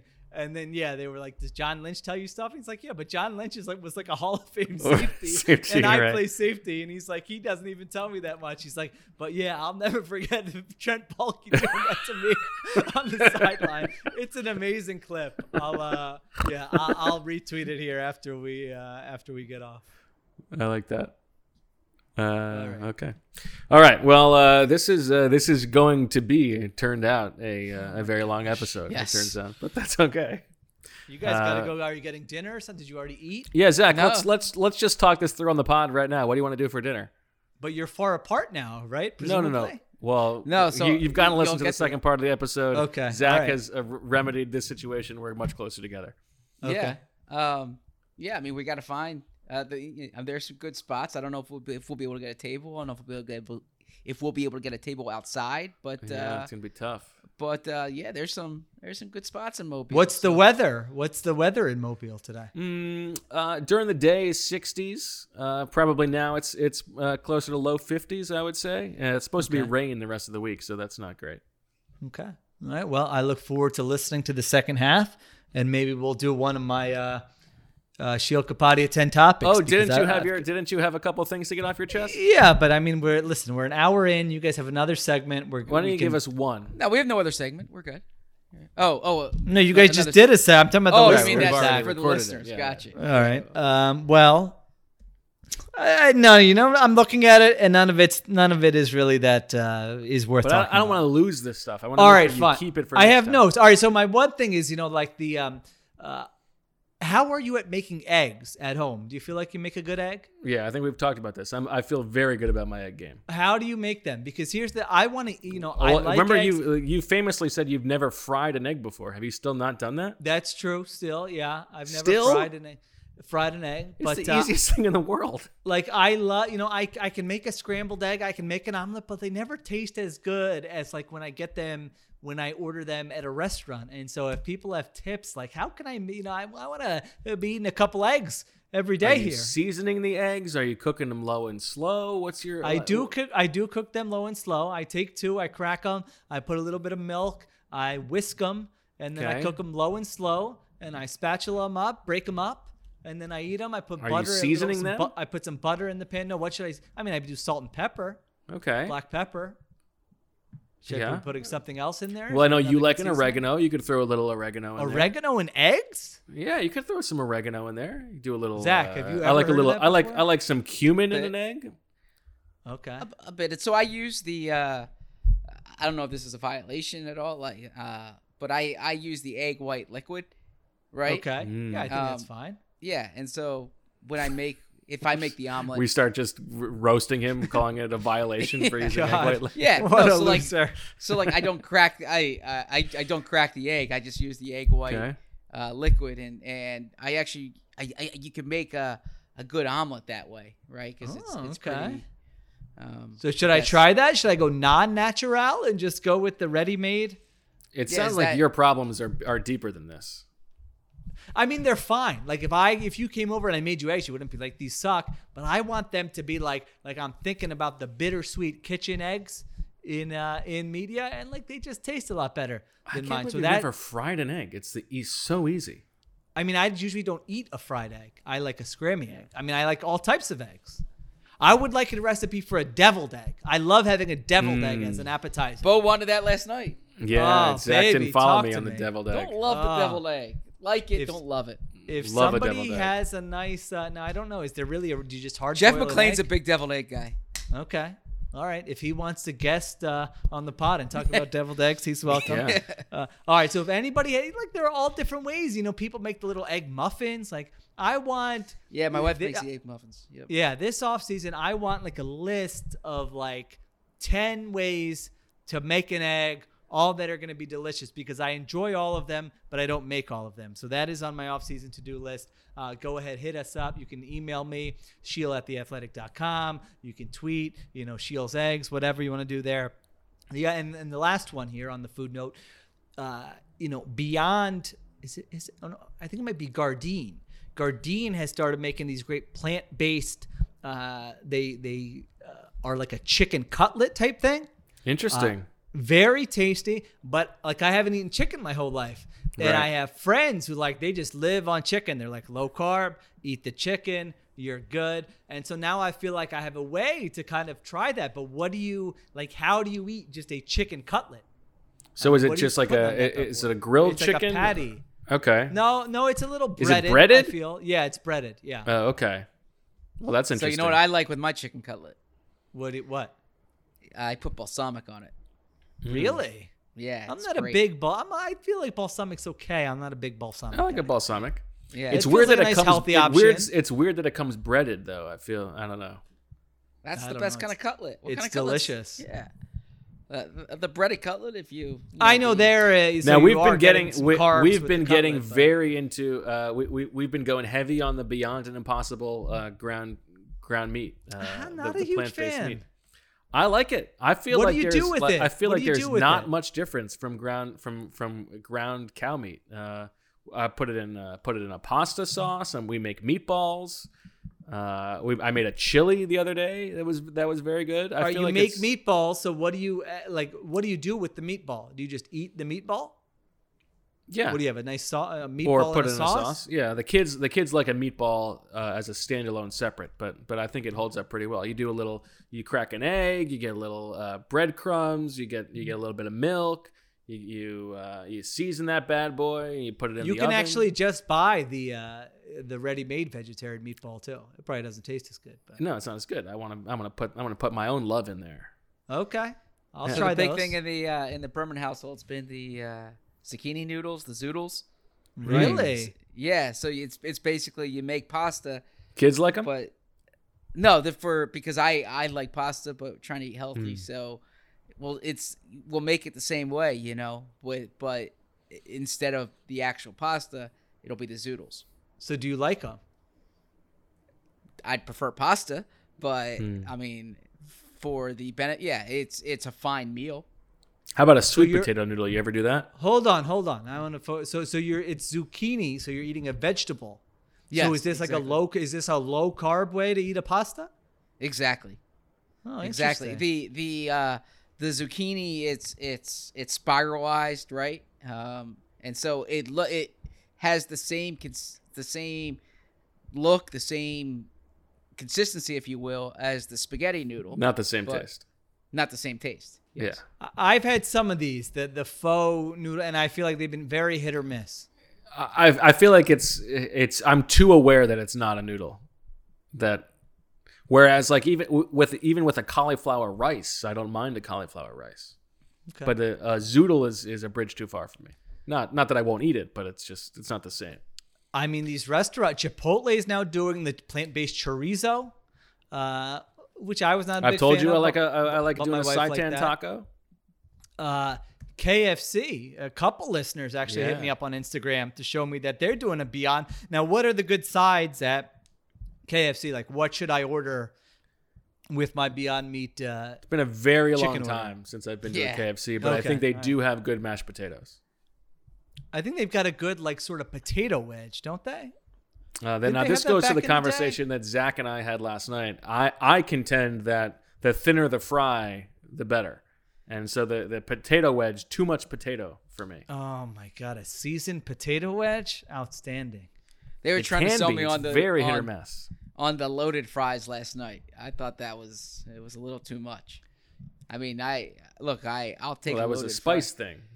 No, that was more like just the amount of stuff on Mm-hmm. on the fries that would fill you up. My take on that is that those items always sound better than they actually are. The pizza fry, the Yes. cheese fry, the loaded fry. You read them on the menu, you- oh, it's going to be amazing. But you know what? I then end up just yearning for the regular fry, a little bit of ketchup. And you Totally don't agree. need to Can't beat a regular with it. fry. Yeah. All right. I'm Uh, by the that. way, uh, on that note, the last thing we should say, because you mentioned the listener, it reminded me. Uh, Sheil is mentioned is in a footnote in the Brian Flores lawsuit. really? Yeah. Oh God, I gotta read this. I mean, that's got to be a, that. Forget about the uh, the Brandon Graham prediction. This is a career highlight. Yeah, that was pretty good. A story I wrote about Pete Carroll talking about Colin Kaepernick for uh, ESPN. And so uh, I didn't know anything about it. So thank you to the listener, uh, Chicken Steve. Who, Chicken uh, Steve. Wow, what a co- what a who- callback who- to the conversation we've been in. It all comes together. Who who said congrats congrats on making the footnotes, and I responded, Chicken "What is Steve." this? What is this from, Chicken Steve?" And he said the Brian Flores lawsuit. And I was like, "Whoa, okay." What's your most embarrassing? Uh, you sent the text to the wrong person moment. Oh my God, I've got one actually. Me too. I We think can I save that for the next it. pod. I, Let's save I can say next I can say mine. It's quick. It's not that bad, but I was doing a story on uh, Marissa will enjoy this Terp Quinton Jefferson when I was in Seattle, and uh, he was a Maryland uh, player for Maryland, and uh, but he got in this fight, I believe, when he I might be getting the details wrong before he enrolled there, and so he ended up working at Best Buy for like a year, and then he went to college. And then, you know, he had a good career. He's still in the league. He's bounced around. So good on him. But I was texting with a friend who was covering Maryland recruiting at the time just about him. And so I thought I was texting the friend, but I actually was texting Quinton Jefferson. And so I didn't say anything bad. Like I had asked the friend about, you know, hey, do you remember when he got recruited, whatever? And he's like, oh, yeah, how's he doing? And I was like, you know, I typed something like, oh man, he got in this big fight and had to work at Best Buy for a year. But I wrote that to Quinton Jefferson. Oh, I was like, no. oh my God, you idiot. So I I- I can't didn't believe say you never anything- told me that story, Sheil. I- it- honestly, I don't think I've told anyone because you get the feel, the insides are like, oh, Yeah. God, I can't believe I did that. That was so stupid. Uh, I'm surprised I don't do that more. And so it's a very dangerous, uh, you know, because texting, I mean, you're talking all sorts of noise on Yeah. people, you know, so you got to be careful. and then it shows up as the uh, as the basis of a groundbreaking uh, class action lawsuit, right? Yeah. I don't remember the specifics of it, or like the the specific text, but I do remember. I think I was a when I was a freshman in college, I texted who I thought was my uh, then girlfriend, the Bernie Mac, the, the Bernie Mac dead, but it was actually a mutual friend of ours. I don't remember exactly what I said, but it was borderline embarrassing. Well, not borderline. talk- it was like- embarrassing. Like, like talking dirty type deal, or I don't think it was getting- dirty. It was more like mushy, probably. Ooh, oh, the- the sappy I guy. would like to see these texts if uh, Bernie. Yeah, it was a one-off. It was like a, but I, but but it was it was funny, and and it, it turns out I'm much better friends with uh, the mutual friend now than uh, Bernie Mac, who is dead. Oh, so the mutual friend could potentially still have this in their phone. Potentially, I I think that would be a it's a long time ago, but Yeah, listen. All right. she probably she might remember what it is, what what the phrasing. I was, mean, what yeah. did a typical Bo Wulf mushy text look like in college? I don't know. I, right, I, now I'm I'm too old to you. remember. All right. No, I'm But not all those- embarrassed. I just I wish I could think of it. All those times Belichick uh, mocks that he doesn't understand technology. Uh, he's know, being true. He's, he's telling the he's truth. The only vindicated time he's telling right? the truth. Yeah, yeah. I was very surprised with how he texted. I mean, very enthusiastic. Yeah, a lot lots of punctuation. points. Yeah. Yeah. that was surprising to me. All right. Yeah. I think okay. we've co- Marissa, do you need to chime in? On Yeah, I mean, Marissa, it's like a three-hour episode now. She's no, only I to get you're making for a you guys are making me hungry too. I'm like, and we're oh, doing one what- tomorrow too. The loaded fries really got me. I'm like, oh, I could go for a snack. Yeah, do a, do a little DoorDash. I know. I Little texted Uber Michael Eats. and said, "We're talking food. You want a snack?" That's always the way to go. He's probably downstairs already. Awesome. All right. All right. Well, on that note, uh, we will send this to break and be back on the other side with uh, much more detail about the practices today at uh, South Alabama, the USA. And uh, it's a long episode. Buckle in. We'll be back tomorrow. All right. We are back on Birds with Friends. Uh, thank you, of course, to Sheil for being available to us. And now we turn our attention to the goings on down here in Mobile, Alabama. Zach, uh, I think we do need to acknowledge that we are uh, once again in separate hotel rooms, separate hotels. Correct. But I, I think context, like all things, is required here. uh, I very much wanted to be in the same hotel as as you. I I, thought it would make logistical sense for this trip in particular, uh, but this was a supply and demand issue. Right? There, Yes. there's a lot more demand than there is supply for downtown hotels. Um, you want to be downtown for a variety of reasons during this, and so let's take the let's take the listener inside uh, inside the details. Why is that? Why you know why do you want to be downtown? Well, they're for professional reasons, for professional and social reasons, and oh, I'm sorry, for social reasons, and then where those two Venn diagram when the Venn diagram, if you will, over overlaps. Uh, for professional reasons, uh, I'll I'll start there. You know, we we have, for instance, As you always do. uh, a breakfast tomorrow with all the players. It's at the convention center. It's at 7 a.m. Logistically, it's helpful to be there. Um, for you know, there was a press conference this morning at the convention center. You pick up your credential at the convention center. Uh, for you know, just personal or social reasons, if you will.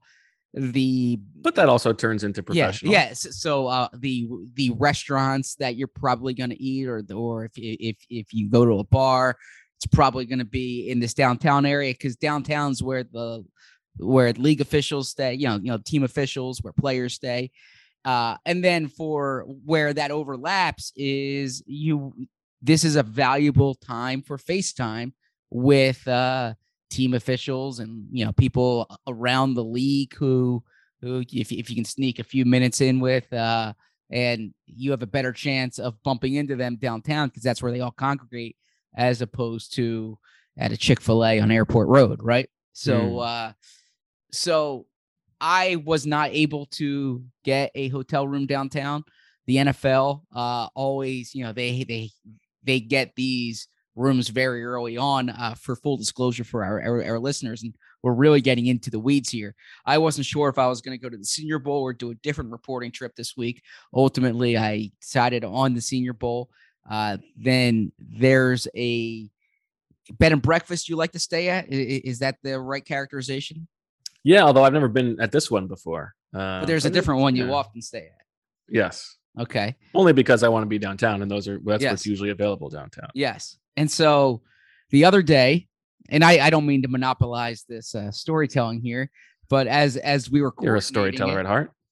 the the bed and breakfast that you that uh you were eyeballing, it a room came available within the price range that we're allowed to book.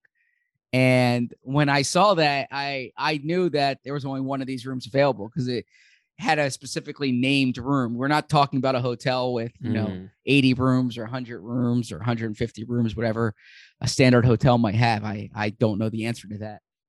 Uh, but uh, so you booked that, and then immediately there were no rooms available um, that I was allowed to book. So sorry. I no problem, no no problem. So I, I wasn't able to get downtown, so I was on Airport Road near that Chick Fil A that I was talking about, and uh, But then you pulled some you pulled some uh, reporting well, uh, veteran m- magic. yeah, yeah. You always, you know, so so you so you should always keep checking if if if you do in fact, or if you are in fact willing to switch hotels. And a hotel downtown came available today. So a day into the trip, there was probably cancellations from people in the league or uh someone leaving early, whatever it, it may be. A, a room came available. I I switched, so now I am downtown for the first of my this is my third or fourth senior bowl my first time staying downtown so i, I finally get to uh, Wow. see what it's like being Bo Wulf Well, that's right. Uh, and we had the two of us. We, we may not be staying in the same hotel, but we did share a lovely uh, romantic dinner together last evening. I didn't consider Uh, romantic but it was it, it, it was oh, uh speak for it, yourself. it was it was it was nice uh it was it, it was nice breaking bread with you Yes, we uh, we had a good meal. We had a, a server who couldn't stop coughing. That was a, a source of uh, agita for the two of us, but uh, we had we had a good time. So, uh, uh, I, I I got a little self conscious when my my first year on the beat with you, um, when Matt Gelb warned you about uh, the conversations that I tend to start with Mm. with the uh, waiters right. and the waitresses, and so I've I've uh, I, I'm, I, I, I had forgotten about this. How, uh, how, how was I there? Was I, uh, was it the the proper level of conversation? Was I Very over- appropriate. Yeah, I didn't think uh, you, you you weren't over over the top at all. I, Okay, there was good. not much conversation. Yeah, yeah. You you ask what they recommend. Yeah, you might ask. You why. did do you do you do you you are a fan of the question. What's the what's the most popular thing or what's the best thing on the menu? Yes, that is that is a, a Zach question at a at a restaurant.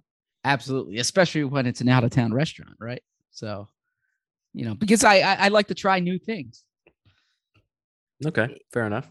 Yeah, you don't Uh, want. I I mean, Nick Saban gets the same. You know, he eats the same thing for lunch every day, right? Little Debbie's, right? Yeah, well, that's the dessert, but uh, Oh, what's and the he- lunch? he has a salad with chicken. But you don't. But don't you aspire to be Saban on some level? I don't aspire to be Saban. I um I, I aspire to have the professional You success to that be Nick Saban, Saban. has. Uh, he he'd be actually we're not able to to do it tonight because we're taping this podcast, but he is holding a summit a That's few right. blocks from here tonight. Yes, I have Mhm. professional obligations. Yeah. Good for you for for choosing uh, work over personal. Oh, uh, now, now one could argue hearing Nick Saban could be work, but uh, I, I I like how you characterize that as personal. Well, we know how you feel about the Saban and Belichick folder. Do you think that uh, if we are so, you know, we, we've talked about this is recording before our segment with Sheil. Uh, do you think that we will have talked about Tom Brady with Sheil? Yes. Because I do want to give you an opportunity to, to kiss the ring if we haven't addressed it with Sheil, but maybe, maybe I'll make sure that we just talk about it. I imagine if if if we have a prominent national reporter on the podcast on the day that the best player in modern NFL history retires, it's it's worth uh it's worth discussing. Okay, well, there's other things going on in the uh, Oh, broken far- world of the NFL.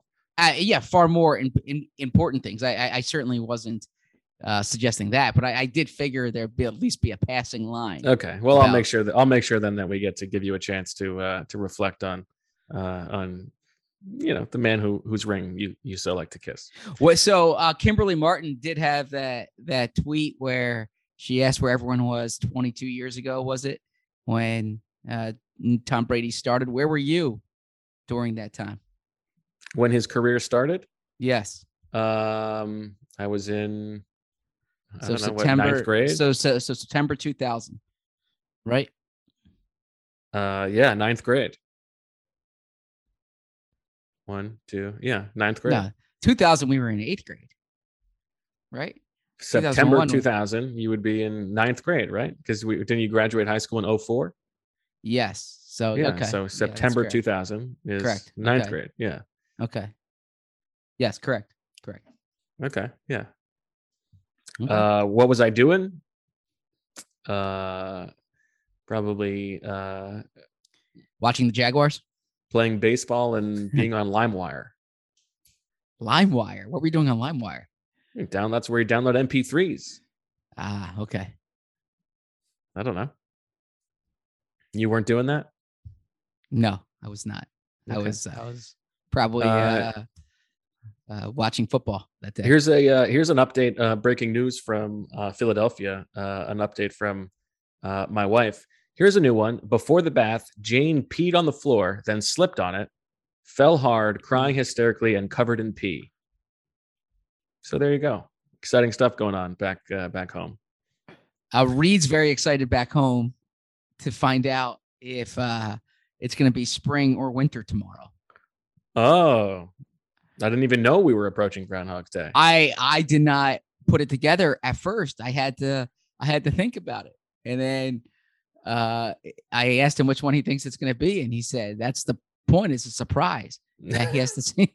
It's a mystery, and That's good. Yes, yes. Um, he, so he he wants it to be spring. So I mean, don't we all? Yes. So Okay. so That's he would want him to see the shadow or to not see the shadow. Which one is it? Uh, I think you see the shadow. It's If you see the shadow, you you- don't see the shadow. It's winter. Okay. I don't feel 100% confident about that. Marissa, any ideas? I was just about to Google it. Um, We also find out the new name of the Washington football team tomorrow. Correct. Are we Mm. thinking the Commanders? Is- is Isn't that there a thing like they're already unloading the merchandise that says Commanders or something? Oh, Like I they, they can't see even do their rollout right. well, that wouldn't be surprising. Yeah. Let's see. Groundhog Shadow. Live updating here. This is big. This is great radio. yeah. Um, I'm You a getting big are you a big fan of the movie Groundhog Day, Zach? Uh, I wouldn't say big fan. And, yeah, I mean it's it's entertaining. It seems like It's a it goes on movie? and on and on, right? But Well, that's maybe part of the point. that was the joke. Yes, Okay. okay. I tried to make Um, a joke for once. I'll sell that joke. Okay, if the groundhog emerging from its burrow on this day sees its shadow due to clear weather, it will retreat to its den and winter winter will persist for 6 more weeks. If it does Oh. not see its shadow, it's because of Interesting. cloudiness. Spring will arrive hmm. early, Feels like that doesn't make according to sense, but- Wikipedia. Okay. I trust Wikipedia. yeah. Uh, okay, Zach. Uh, well, we uh, we talked about Tom Brady. Let's talk about finding the next Tom Brady. Now, we we uh, obviously know that the Eagles have publicly committed to Jalen Hurts. I don't think that that necessarily precludes them from taking a quarterback uh, in this draft. And uh, this is a very good crop of quarterbacks Yes. down here at the Senior Bowl. I think you you could make the argument that six of the top seven quarterbacks in this draft uh, minus Matt Corral from Ole Miss are here in Mobile, and uh, we had a chance to watch them today. They're split up between uh, the two the two sides. The team, uh, the three working with the Jets coaching staff are Kenny Pickett from Pitt, Desmond Ridder from Cincinnati, and Carson Strong from Nevada. And then the three working with Deuce Staley and the Lions are Malik Willis from Liberty, uh, Bailey Zappe from Western Kentucky, and Sam Howell from North Carolina. Uh, first impressions of these guys, seeing them up close.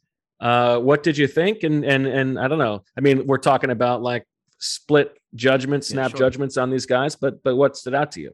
Well, first to to lend some context to uh i- i- i- you're absolutely right in the significance of having this quality group of quarterbacks here, Which is not year- usually the case. Yeah, exactly. Last year's draft, the top four quarterbacks selected were not at the Senior Bowl, and the fifth one selected did not play in the Senior Bowl, so was here. So Mac Jones was the fifth one selected. He Mhm. was, from what I understand, here but didn't play.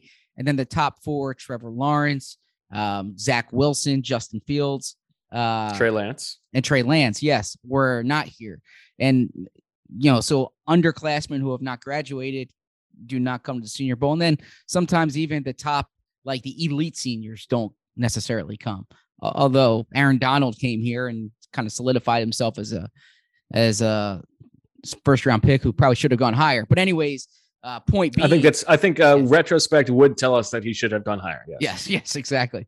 Uh, point being, this is this is as strong of a group as there's been, um, certainly since I've been following the Senior Bowl, and perhaps that speaks to the to the relative weakness of this class. There's there's there's Right. there's no one here where you say this guy's the definite number one pick in the draft, like there might have been in past years. Uh, but it, it's it's certainly an intriguing group. So to, so to, so to answer your question, um, I'll admit the first practice I was paying closer attention. The second practice I was preoccupied talking to a few different people during the second practice. Did catch it obviously, but wasn't as watching it as intently. So I'll I'll yeah, see we had that some other group- things going on. Yeah. yeah, I'll I'll see that group with more focus um ne- uh, tomorrow. But uh, I, I'll say from a pure throwing perspective, and please disagree with me if this is the the the wrong read. Carson Strong had the best arm of the Strong Pickett Ridder group. Um, I was uh, I, I was hoping to see more from Ridder in terms of you know that arm sh- the the the uh the live arm if you will. I was a little underwhelmed by Ridder. okay yeah and i i i've kind of i've been talking up Ridder for over a, a year and yeah i i was expecting more from him today. And Uh, and, so- and I, I haven't been like a huge carson strong guy f- because i i admit i i do tend to overrate the players that i watch on, on saturdays. And uh but but the the And you don't the stay ball- up that late. I I do, but they're not on TV as often, Mm. right? So they're not like Stanford and USC. Um, but uh, but the ball does like fire out of his arm. So it's interesting. I don't necessarily agree with that. Um, I think, uh, like, I think part of it is that Carson Strong just threw the ball deep more Okay. often than the other guys today. So you got to see him uncork uh, that arm strength. And also, like, he he really had to sort of like load up to throw deep. It wasn't uh, it wasn't like an effortless, uh, you know, flick of the wrist. It was like he was really having to get his whole body in there. Now he did, you know, he he can he can throw the ball far. Um, I thought that I thought that Kenny Pickett looked the best of those three guys, and I don't know if that's just confirmation bias. Um, but I, I I thought that Kenny Pickett looked looked pretty good today.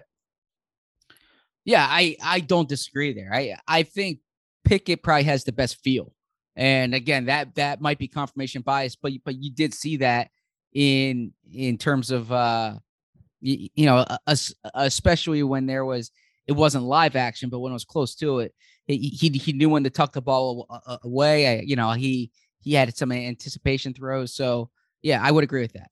Now, I mean, yeah, just to like this is this should go without saying, but but just to to sort of talk about it, like you know the the dynamic here where you know at an all-star game quarterbacks are throwing to receivers that they don't you know have a ton of experience with. It's it's like uh, a thrown together offense with routes that they don't know exactly how these guys run. It's not the easiest thing uh, to get on the same page with these guys but um, i thought that i thought that pickett did that relatively well. Um, the carson strong thing it does uh, it, does seem like he's uh, that is his game Mhm. throwing the ball deep uh, from what from what I understand more than it is with uh, with with Pickett and Ridder so that sort of makes sense. Um, he's also like you know he doesn't move around super super well whereas whereas uh, Pickett does. Um, I don't know. I like uh, we can get to Malik Willis in a second because I do think that uh, like Malik Willis was a little bit inaccurate on a Yeah. couple throws but like the ball comes out of his hand Yes, so much different than it does with the other five guys here. It's it is explosive out of his hand. Agreed. Um, uh, real quick on on on Pickett before we get to Willis. Uh, a few things from the press conference this morning with him.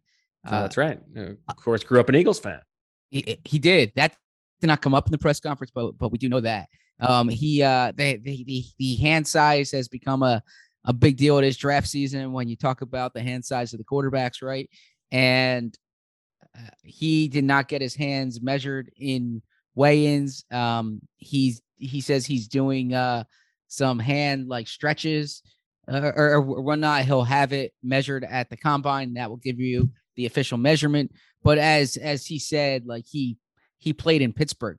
Um, that they they had rain, they had cold weather, and that should give you an indication of how he handles that. Uh, you know, the elements. If if if you think the hand size is an issue there, uh, as far And as then, like he's got like a double jointed thumb or whatever it is. I I, I saw? Tom Pelissero tweet that out. Yeah, uh, but he, he he said there are different like stretches that he can do, and then uh, a Jim a Jim Nagy who is is the what's the executive director of the Senior Bowl or, or Mhm. he's in charge of the Senior Bowl, and he's he's the one who essentially scouts and puts this group together.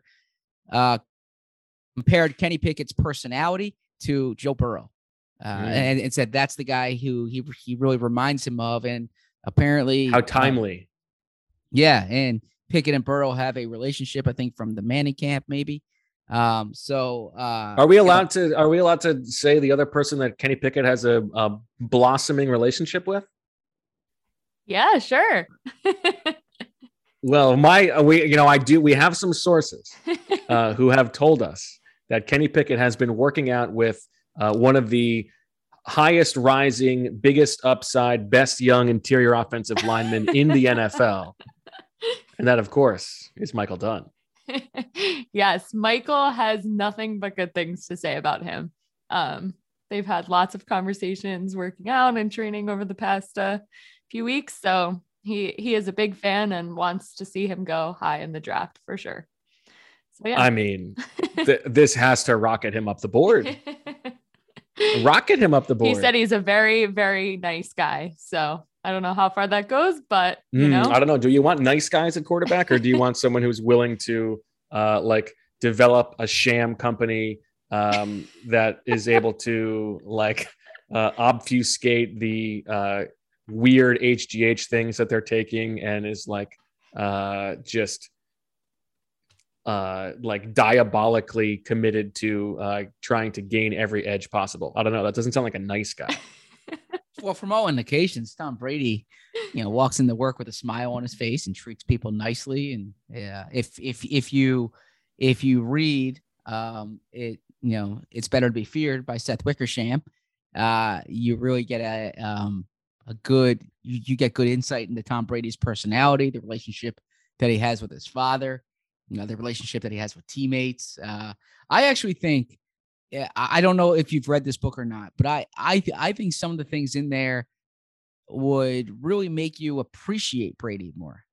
You and when I say you, I'm I'm I'm talking about you, Bo. Uh, like I I, I think there's a a degree of like introspection and self awareness um, that belies your description of him. Hmm. Yeah, I mean, I think that he's aware of the fact that he likes to cheat.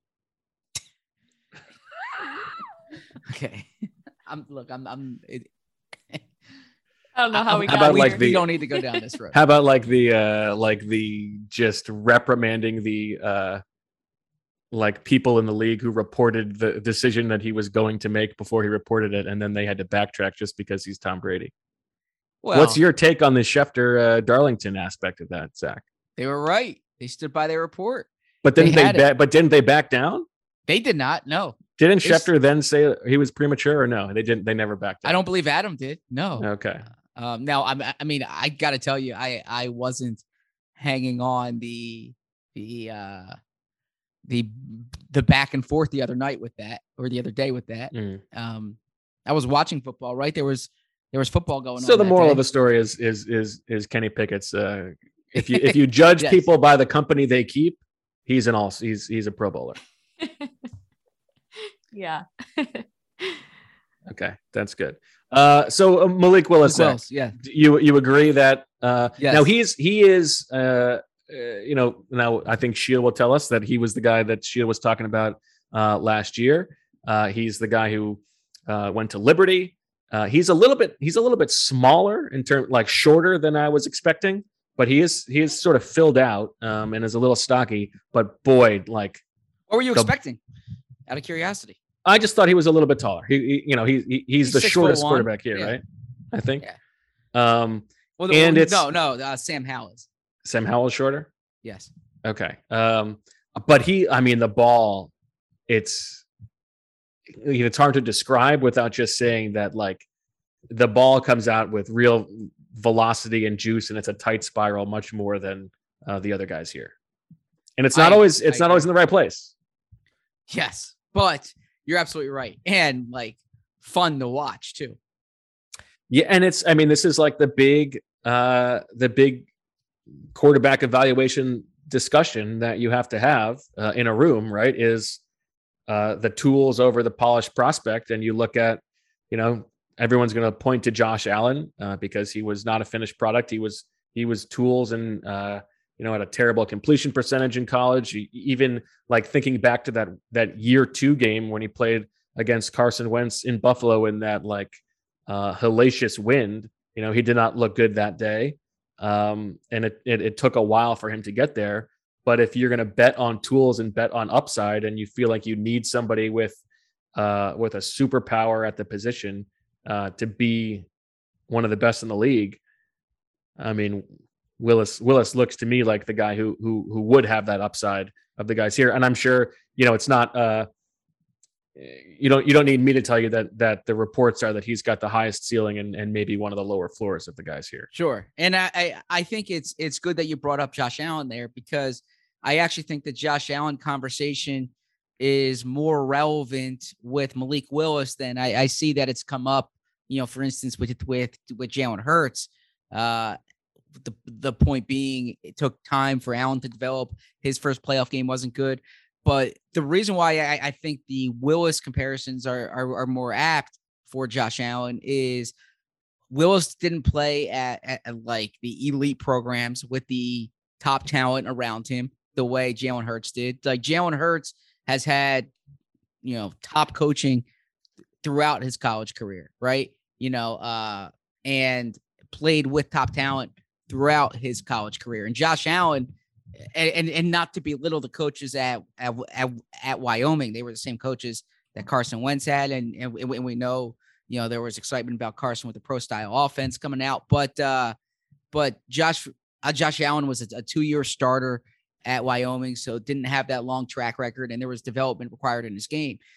Comparably, Malik Willis, two year starter at Liberty, he transferred from Auburn, didn't play against top competition, didn't play with um, top players, and uh, I think that you are hoping you're you're you're betting on those tools, you're betting on the person, and that he's going to develop into the player. Uh, so I I think you really framed it well as far as like potential versus polish. He is also not beyond the arm. He is he is uh, a very impressive athlete. There was one play in team periods today where he was like flushed from the pocket and had to outrun the defense, and he sort of did so with ease. It was nice to see him like run full speed. He's he's a dynamic athlete as well. Yeah, and and and like if if you compare it, for instance, to to uh, Kenny Pickett, who is, is he's going to be Pickett. He's yes, he's, he he's going to be he's he's going to be 24 years old.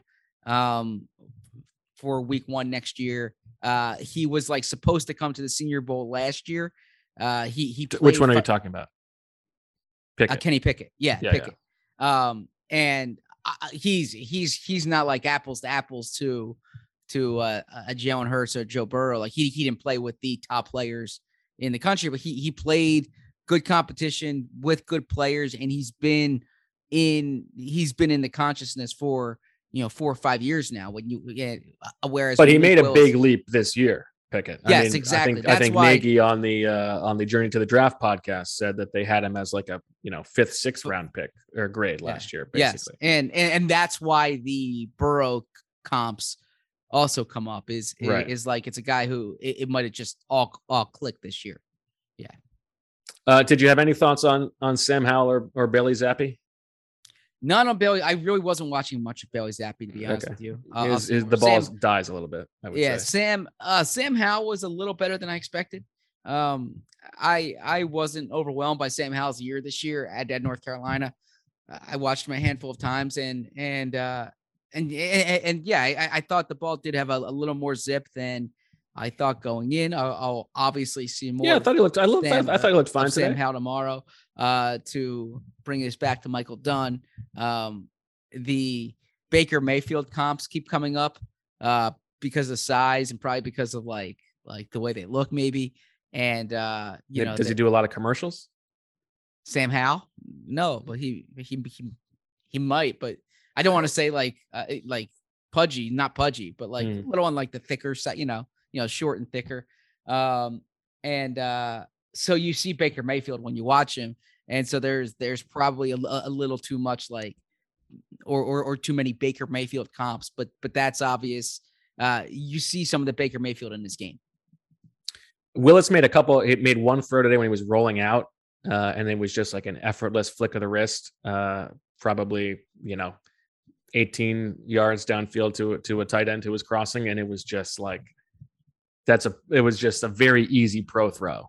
Um, I don't know. It's like we, we we will have this conversation over the next couple months, I'm sure. Um, but like if you've got three first round picks and you can take a swing on a guy like that, I don't know. It's hard to pass up. That's that's a good point. That's I don't know, point, but got to do more um, work. Now, how much of a red flag do you think it is that he went to Liberty? A red flag for like the reasons you would say a, a red flag. Yeah, uh, correct. I don't find that to be a a a, a red flag. Judge a person. I would say it's a demerit. Yeah, you shouldn't judge the helmet. You like a Hugh Freeze? Do I like a Hugh Freeze? Yeah. I mean, uh, some of the stuff that has come out about him isn't like the most uh, exemplary uh, things, but he. Well, that's what I'm saying. If we're, ju- you know, maybe maybe Malik Willis has higher upside, but uh, one of these quarterbacks hangs out offense. with Michael Dunn, the other one hangs out with Hugh Freeze. Yeah. the, the the thing I'll say about Malik Willis is is uh he he should have put it to Syracuse a little more than he did. right, right, like that. That's that- what everybody says about him. yeah, I, I- I mean he he had like a a solid game against Syracuse, um, but it, it wasn't like I love that. The thing I'll say about him. yeah no. Uh, in all seriousness, I I I do like. By the way, we did not talk about Syracuse putting it to uh, Wake Forest. the Wake. Forest. I actually got a text from Anthony D telling me I I should I should bring this up on the pod. Well, now Uh, what's going on with Anthony D? Because I thought that I thought that uh, Anthony D. We were on we were on the same side here. You know, he he was a Boeheim adversary, but what's now he's now he's gassing him up. What's the deal? Not he he he watched the game. Uh, maybe he Okay. had perhaps he Now Wake won the on earlier matchup, hmm right? So it's only it's a one one. Yeah. Um. Well, Buddy Boeheim's had a good week this week, so I think he was ACC Player of the Week.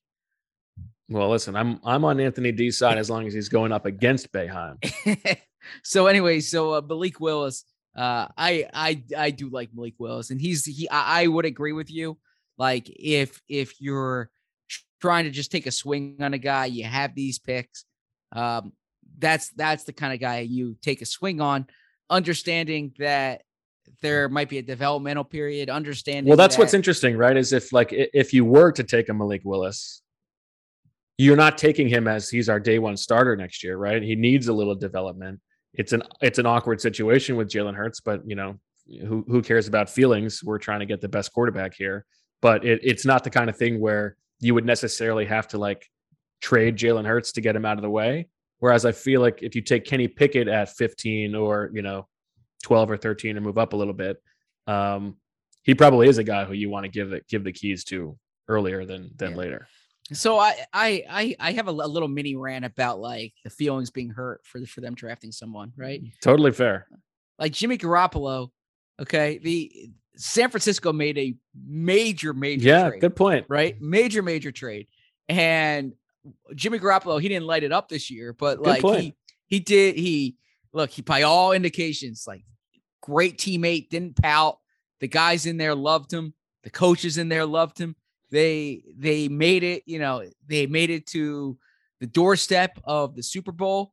Uh, and If he only probably their coach had not been such a Melvin with his in-game fourth fourth down He- management. he probably raised his stock and, and like the way Jimmy G played um speaks so much about him compared to like Well, Carson not Wentz a year ago. No, Well, like that's like true. yeah, like I'm saying that uh you know, you learn a lot about Jimmy Garoppolo and you learn a lot about Carson Wentz. But like I agree. the Eagles took Jalen Hurts in the second round, right? It's, Yeah. It wasn't even they took him in the second round. They didn't trade up, you know, the the uh the It's a 49ers three overall. Yeah. yeah, the 49ers traded three first round picks, right? Um, to go up and get him and they go up and get Trey Lance. And Jimmy Garoppolo kept him on the sideline. Um, uh, you know, That's so yeah, so, so the way you respond says a lot. So if if Jalen Hurts is like as as uh as mentally tough and as as as has the intangibles that they talk about, if the Eagles took Malik Willis in the first round, if I'm Jalen Hurts, I say keep that guy on the bench. I'm I'm gonna play well, right? And obviously, like. Dax, the the the deck is stacked against you, right? Like Trey Lance is gonna be the, the 49ers quarterback next year. It's not gonna be Jimmy G. But um, if if Jalen Hurts has like the ability to play through adversity and all this stuff, if they take someone, beat them out, right? Be the quarterback, be what they say you are, and um, and, and so that's that's that's what I would say. You know, Uh, like, okay. it's it's it, my the end of my my my thing here is it's easy to use like the the catchphrases and and and like the toughness. Lamp is never full. Yeah, it's it's easy to say that in like um uh convenient times. Uh you know, character often comes through in like the inconvenient times. So Well, now just to play devil's advocate a little bit as to what we would expect Hurts to do, let's not let's not like just forget the fact that he did he did transfer away after he lost the job. well he he he did stay. Like so I I actually That's give- true. I give Hurts a, a lot of credit. You know, he didn't get he stayed. He was the backup all year. Stepped in when they needed him to step in. I have no issues with. I think that's- I agree have- with that. Yeah, like if if he just transferred when Tua got the job, that would probably. But like he, he I think that's fair. there was there was there was no reason for him to stay another year as, the backup. That would have like killed his draft stock, right? So yeah, he he stayed Yeah, the year. He was the fair. backup, helps them win the SEC championship, then transfers to Oklahoma. Uh, has he has a huge year, Heisman finalist. Totally reasonable. Is a second round pick. Exactly. Yeah, I think that's fair. Um, okay, Zach. Uh, anything else on the quarterbacks before we uh, talk about some other first impressions? Uh, no, but I'm ready for the other first impressions because I have a little bit of a flex here. Oh, let's get to it. Let's hear the flex. So in my uh in this little notebook item that I put up um before the practices started, and I can confirm this went up before I watched the practice. Hmm. I said the player that I'm watching is Jermaine Johnson. Okay. That if if I had to bet on the Eagles taking like a guy from Mobile, it's, it's Jermaine Johnson. Interesting. Um, and that uh, and in the mock draft that I put last, oh, oh, I shouldn't say mock draft that I put when I analyzed Dane's picks last week, and I did an alternative one. I had them taking Jermaine Johnson. Um, and so I you're to thought, flex and think that the, it, well, go ahead. and I thought like Jermaine Johnson looked good today. Yeah. Well, but this is not like. I mean, you're just you're just saying he looked good today. That's your flex. Is that you gave a note that this guy was going to be a player to watch, and Well, you thought he had a good day? Well, look, That I'm- feels like a bit of a reach of a flex. my flex is this. There's gonna be a lot more like Jermaine Johnson love on Wednesday morning than there was. Now tell Tuesday people the story of Jermaine Johnson. So Jermaine Johnson was at Georgia, and well, actually before that he was at JUCO, right? And I haven't watched Last Chance You, but but I understand that he was a bit character in that. Oh, I didn't know that. Um, yeah, I, I I need to find that out. But uh was at Georgia, a stacked Georgia defensive line as as uh, or pass rushers as we all saw. So transfers to Florida State and blows up this year. Um 12 Well, sacks. it, I t- t- it tells you it tells you uh, like the the depth of Georgia that this guy who was a rotation player at Georgia Yes. goes and becomes the defensive player of the year in the ACC. Yeah, 12 sacks. And like from a measurables perspective, right? Uh, you know, You just love Florida State defensive ends. like 6'4, 6'5, 255, 260 pounds, 34 plus inch arms. Um, and uh, you know, they they don't run 40s here, but I I imagine he'll he'll he'll run decently, plays the run well, and really was uh was like a, a force today. Well, there was a funny. They, ended practice. Uh, Deuce Staley ended practice with a sort of like a Sirianni esque uh, sort of like one on one compete period in front of the whole team, and it was uh, three reps of Jermaine Johnson against Kentucky offensive tackle Darian Kinnard, and Jermaine Johnson destroyed him on the first two reps, and Kinnard won the third rep, and for whatever reason, they like Deuce gave the offense the win, and the defense had to do push-ups. Like, what was the what was the bet there? Like that that Kinnard's so bad that he has to beat him three times in a row. What was the deal? Good thing they asked Deuce. It was very funny. Um, okay. Well, I like that. Jermaine Johnson out of you. Um, I watched uh, the the the morning session. I forget which is the Amer like which is the national, which is the I believe national was the morning session. National was the morning. So the national team, which is the Jets uh, coaching staff team, uh, the defensive line in one on ones was just destroying the offensive line. Uh, poor, uh, poor Nick Zakelj from Fordham was uh, just like I'm not. I, he may he may quit football after the way that things went in the first uh, practice of the week. But uh, a couple guys who stood out to me on the defensive side: uh, Perion Winfrey, the defensive lineman from Oklahoma. I just in like uh, when they you're looking at guys who like make your eyes pop just in terms of like body types on the field. He he caught my attention, and then in those drills, I thought he was really impressive, and he made a couple nice plays uh, in team drills as well. Um, UCLA interior uh, defensive lineman, or yeah, defensive tackle Otito Ogbonnia is one of the guys who who just uh, ended nailed that Zakelj's pronunciation. career. Um, I thought he looked uh, pretty powerful, pretty stout. Um, one of the few offensive linemen who did do well, I thought, uh, on that on that team was uh, interior offensive lineman Cole Strange from uh, Tennessee Chattanooga. I liked what I saw from him, and I was I got to say I was a little bit disappointed in the two uh, like high high profile offensive linemen from that group. Uh, Trevor Penning from Northern Iowa, who I, I believe is Dane Brugler's number one rated player here.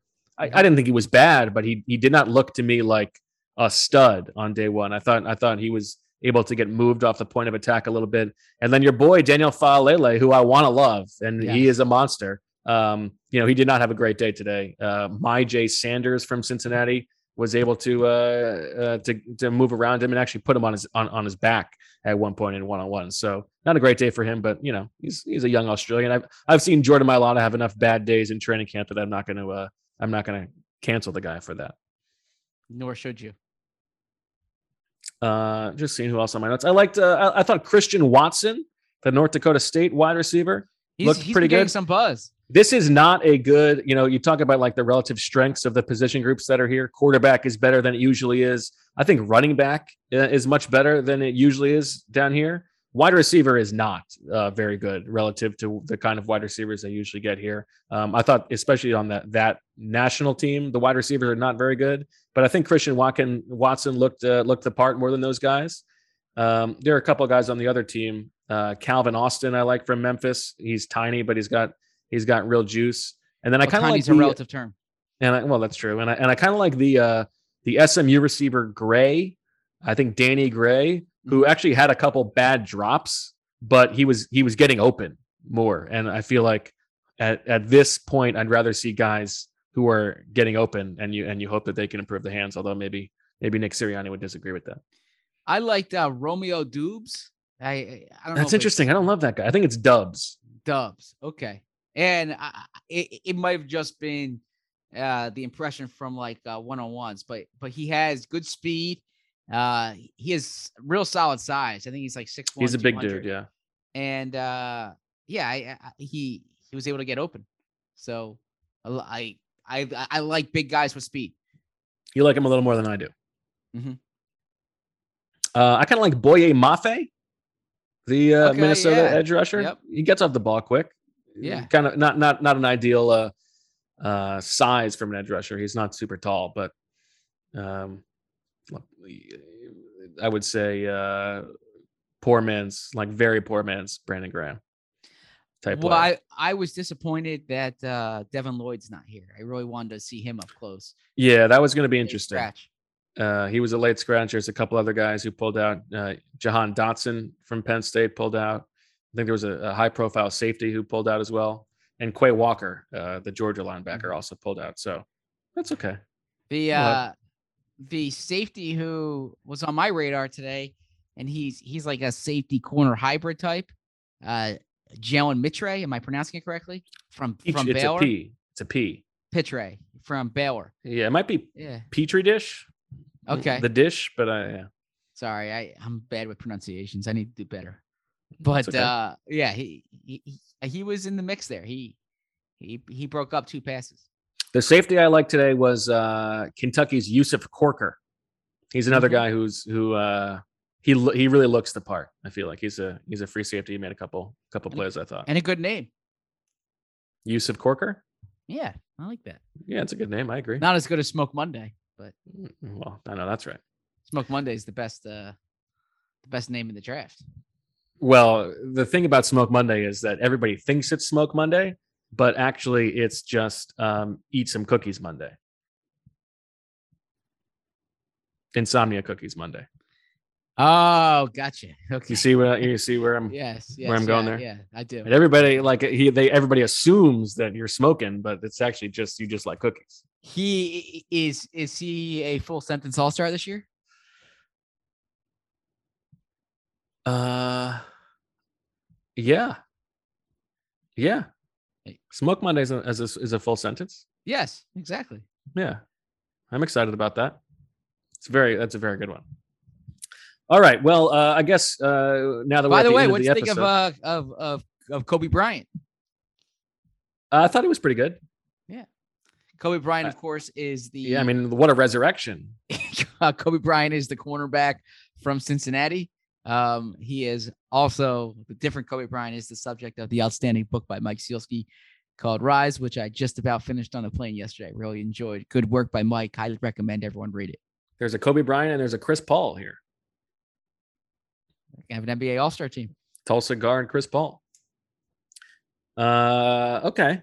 Well, uh, we are also going to be back tomorrow uh, after practice. That's Wednesday. And then on Thursday, we will have the pleasure of doing the, I want to say, third annual, fourth annual Quackatology of Senior Bowl with uh, Mr. Fran Duffy, um, who is, you know, handsome, I gotta say, knowledgeable, and all that stuff. if if we want to paint a picture here, uh, if if you want to see a happy Bo Wulf, look at this man sitting next to Fran Duffy during practices. He is, uh, Bo is that he's this is like you know that's that is true but it is also just like i love i love Senior Bowl practice. Being Yeah, there with you- tony pauline behind me somewhere and you know knowing that uh all the the draft slappies of years past are are in my mind it's it's an it's a fun trip down down memory lane. Yeah. If you're a you're a big Senior Bowl guy, i like a Senior Bowl i miss a shrine game. Yes, i love a shrine game Yes, you, yes, you do. I, I, I- think like the more high profile the event, the less like the less into it you're like you. Uh, by the time you get to the combine, a hundred you percent you, you're like the guy who discovered these people before they were famous, right? So, so hundred you're like looking around. You're like, where were you in Mobile? You know? Yeah. Yeah totally there's too many people here what qualifies as too many people? um more than i want Fair enough. Yeah. Okay. Uh, so yeah, we've got a full uh, full slate of birds with friends for you this week. Uh, some dicey internet, so we're not going to do any live video. We'll, it'll be all uh, audio for your ears, but presumably you know that by now since you're like I don't know 70 minutes into this episode, depending on how long we record with Sheil. So, you know, enjoy. How's the family, Zach? Uh, family's doing well. I, I miss them. You know. So do I. But uh, you miss my family, or you? Miss I your miss your family. It's like the uh, the the great uh, line in Major League. Uh, how's my wife and your kids? Or how's your Oh, wife? yes, and my, yes, how's your wife and my kids? Yes. rather. Yes, yes. Um, yeah, no, I I uh I miss them, but I also gotta say, like I I missed this. Like I, I missed being in person and talking to people and watching football and catching up with people. And so it's uh it's nice to be here as opposed to, you know, everything via Zoom and and just kind of on the phone all day. Are you I- a guy who says if someone says "good to see you," do you say "good to be seen"? I don't say that. I'm actually I'm usually the guy who says good to see you. Hmm. Right? Like that's that's that's the hey, hey, hey, great to see you. I I, I think if I more of ever say that, I'm like, I'm like, why did I say? That? I can't believe I just said that again. I'm Like, more of a great to see you than a good to see you. of course you are. And then uh yeah, hey, great to see you. Who would you say you were not happy to see? Who am I not happy to see? Yeah. Um, Who's someone that if they showed up, you you would not be happy to see them? Trying to think here. Uh The tax man, am I right? yeah, I, I mean, yeah, if if if the uh if the IRS comes, I I, I gotta I Hmm. gotta think I wouldn't want to see them. But no, uh I I don't know. Um I'm yeah, Name one. Name one person in the world that you don't like. that I don't like. Yeah, Honestly, there's redeeming qualities for everybody. Number one, that's not true. Yeah, like you can.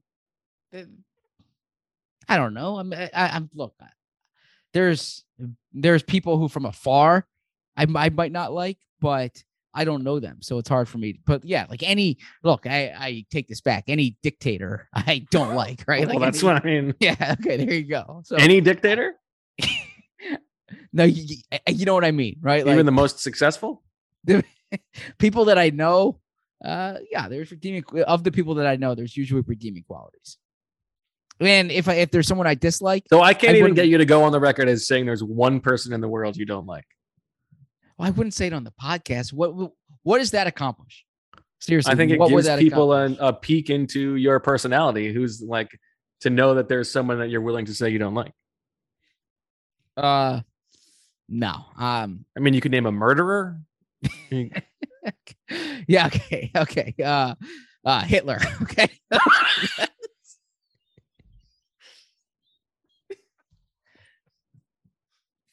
a good answer. I mean, if you can't if you can't go on the record as being anti-Hitler, then we got some problems. Uh, do we need to cut this from the pod, or is this I think that's okay. okay? I don't think it, I don't think it's controversial to say that you don't like Hitler. I, I don't know why this is a conversation here. Seriously, let's let's say let's just go with uh you know we love our audience and we'll talk to you tomorrow. I feel like that's going to be a good a good surprise for the people who stayed till the end of the episode. That's good. All right. Uh, well, Zach, we will be back uh, tomorrow after another day of uh, Senior Bowl practice. Some uh, potential weather uh, that could be coming our way, which might affect the quality of the practice, but um, presumably we'll still podcast, and then we'll uh, we'll, we'll talk on Thursday. So, uh, thanks everybody for listening. Thanks to Sheil for joining us uh, later, even though it's still to come for us in this current second that we're talking.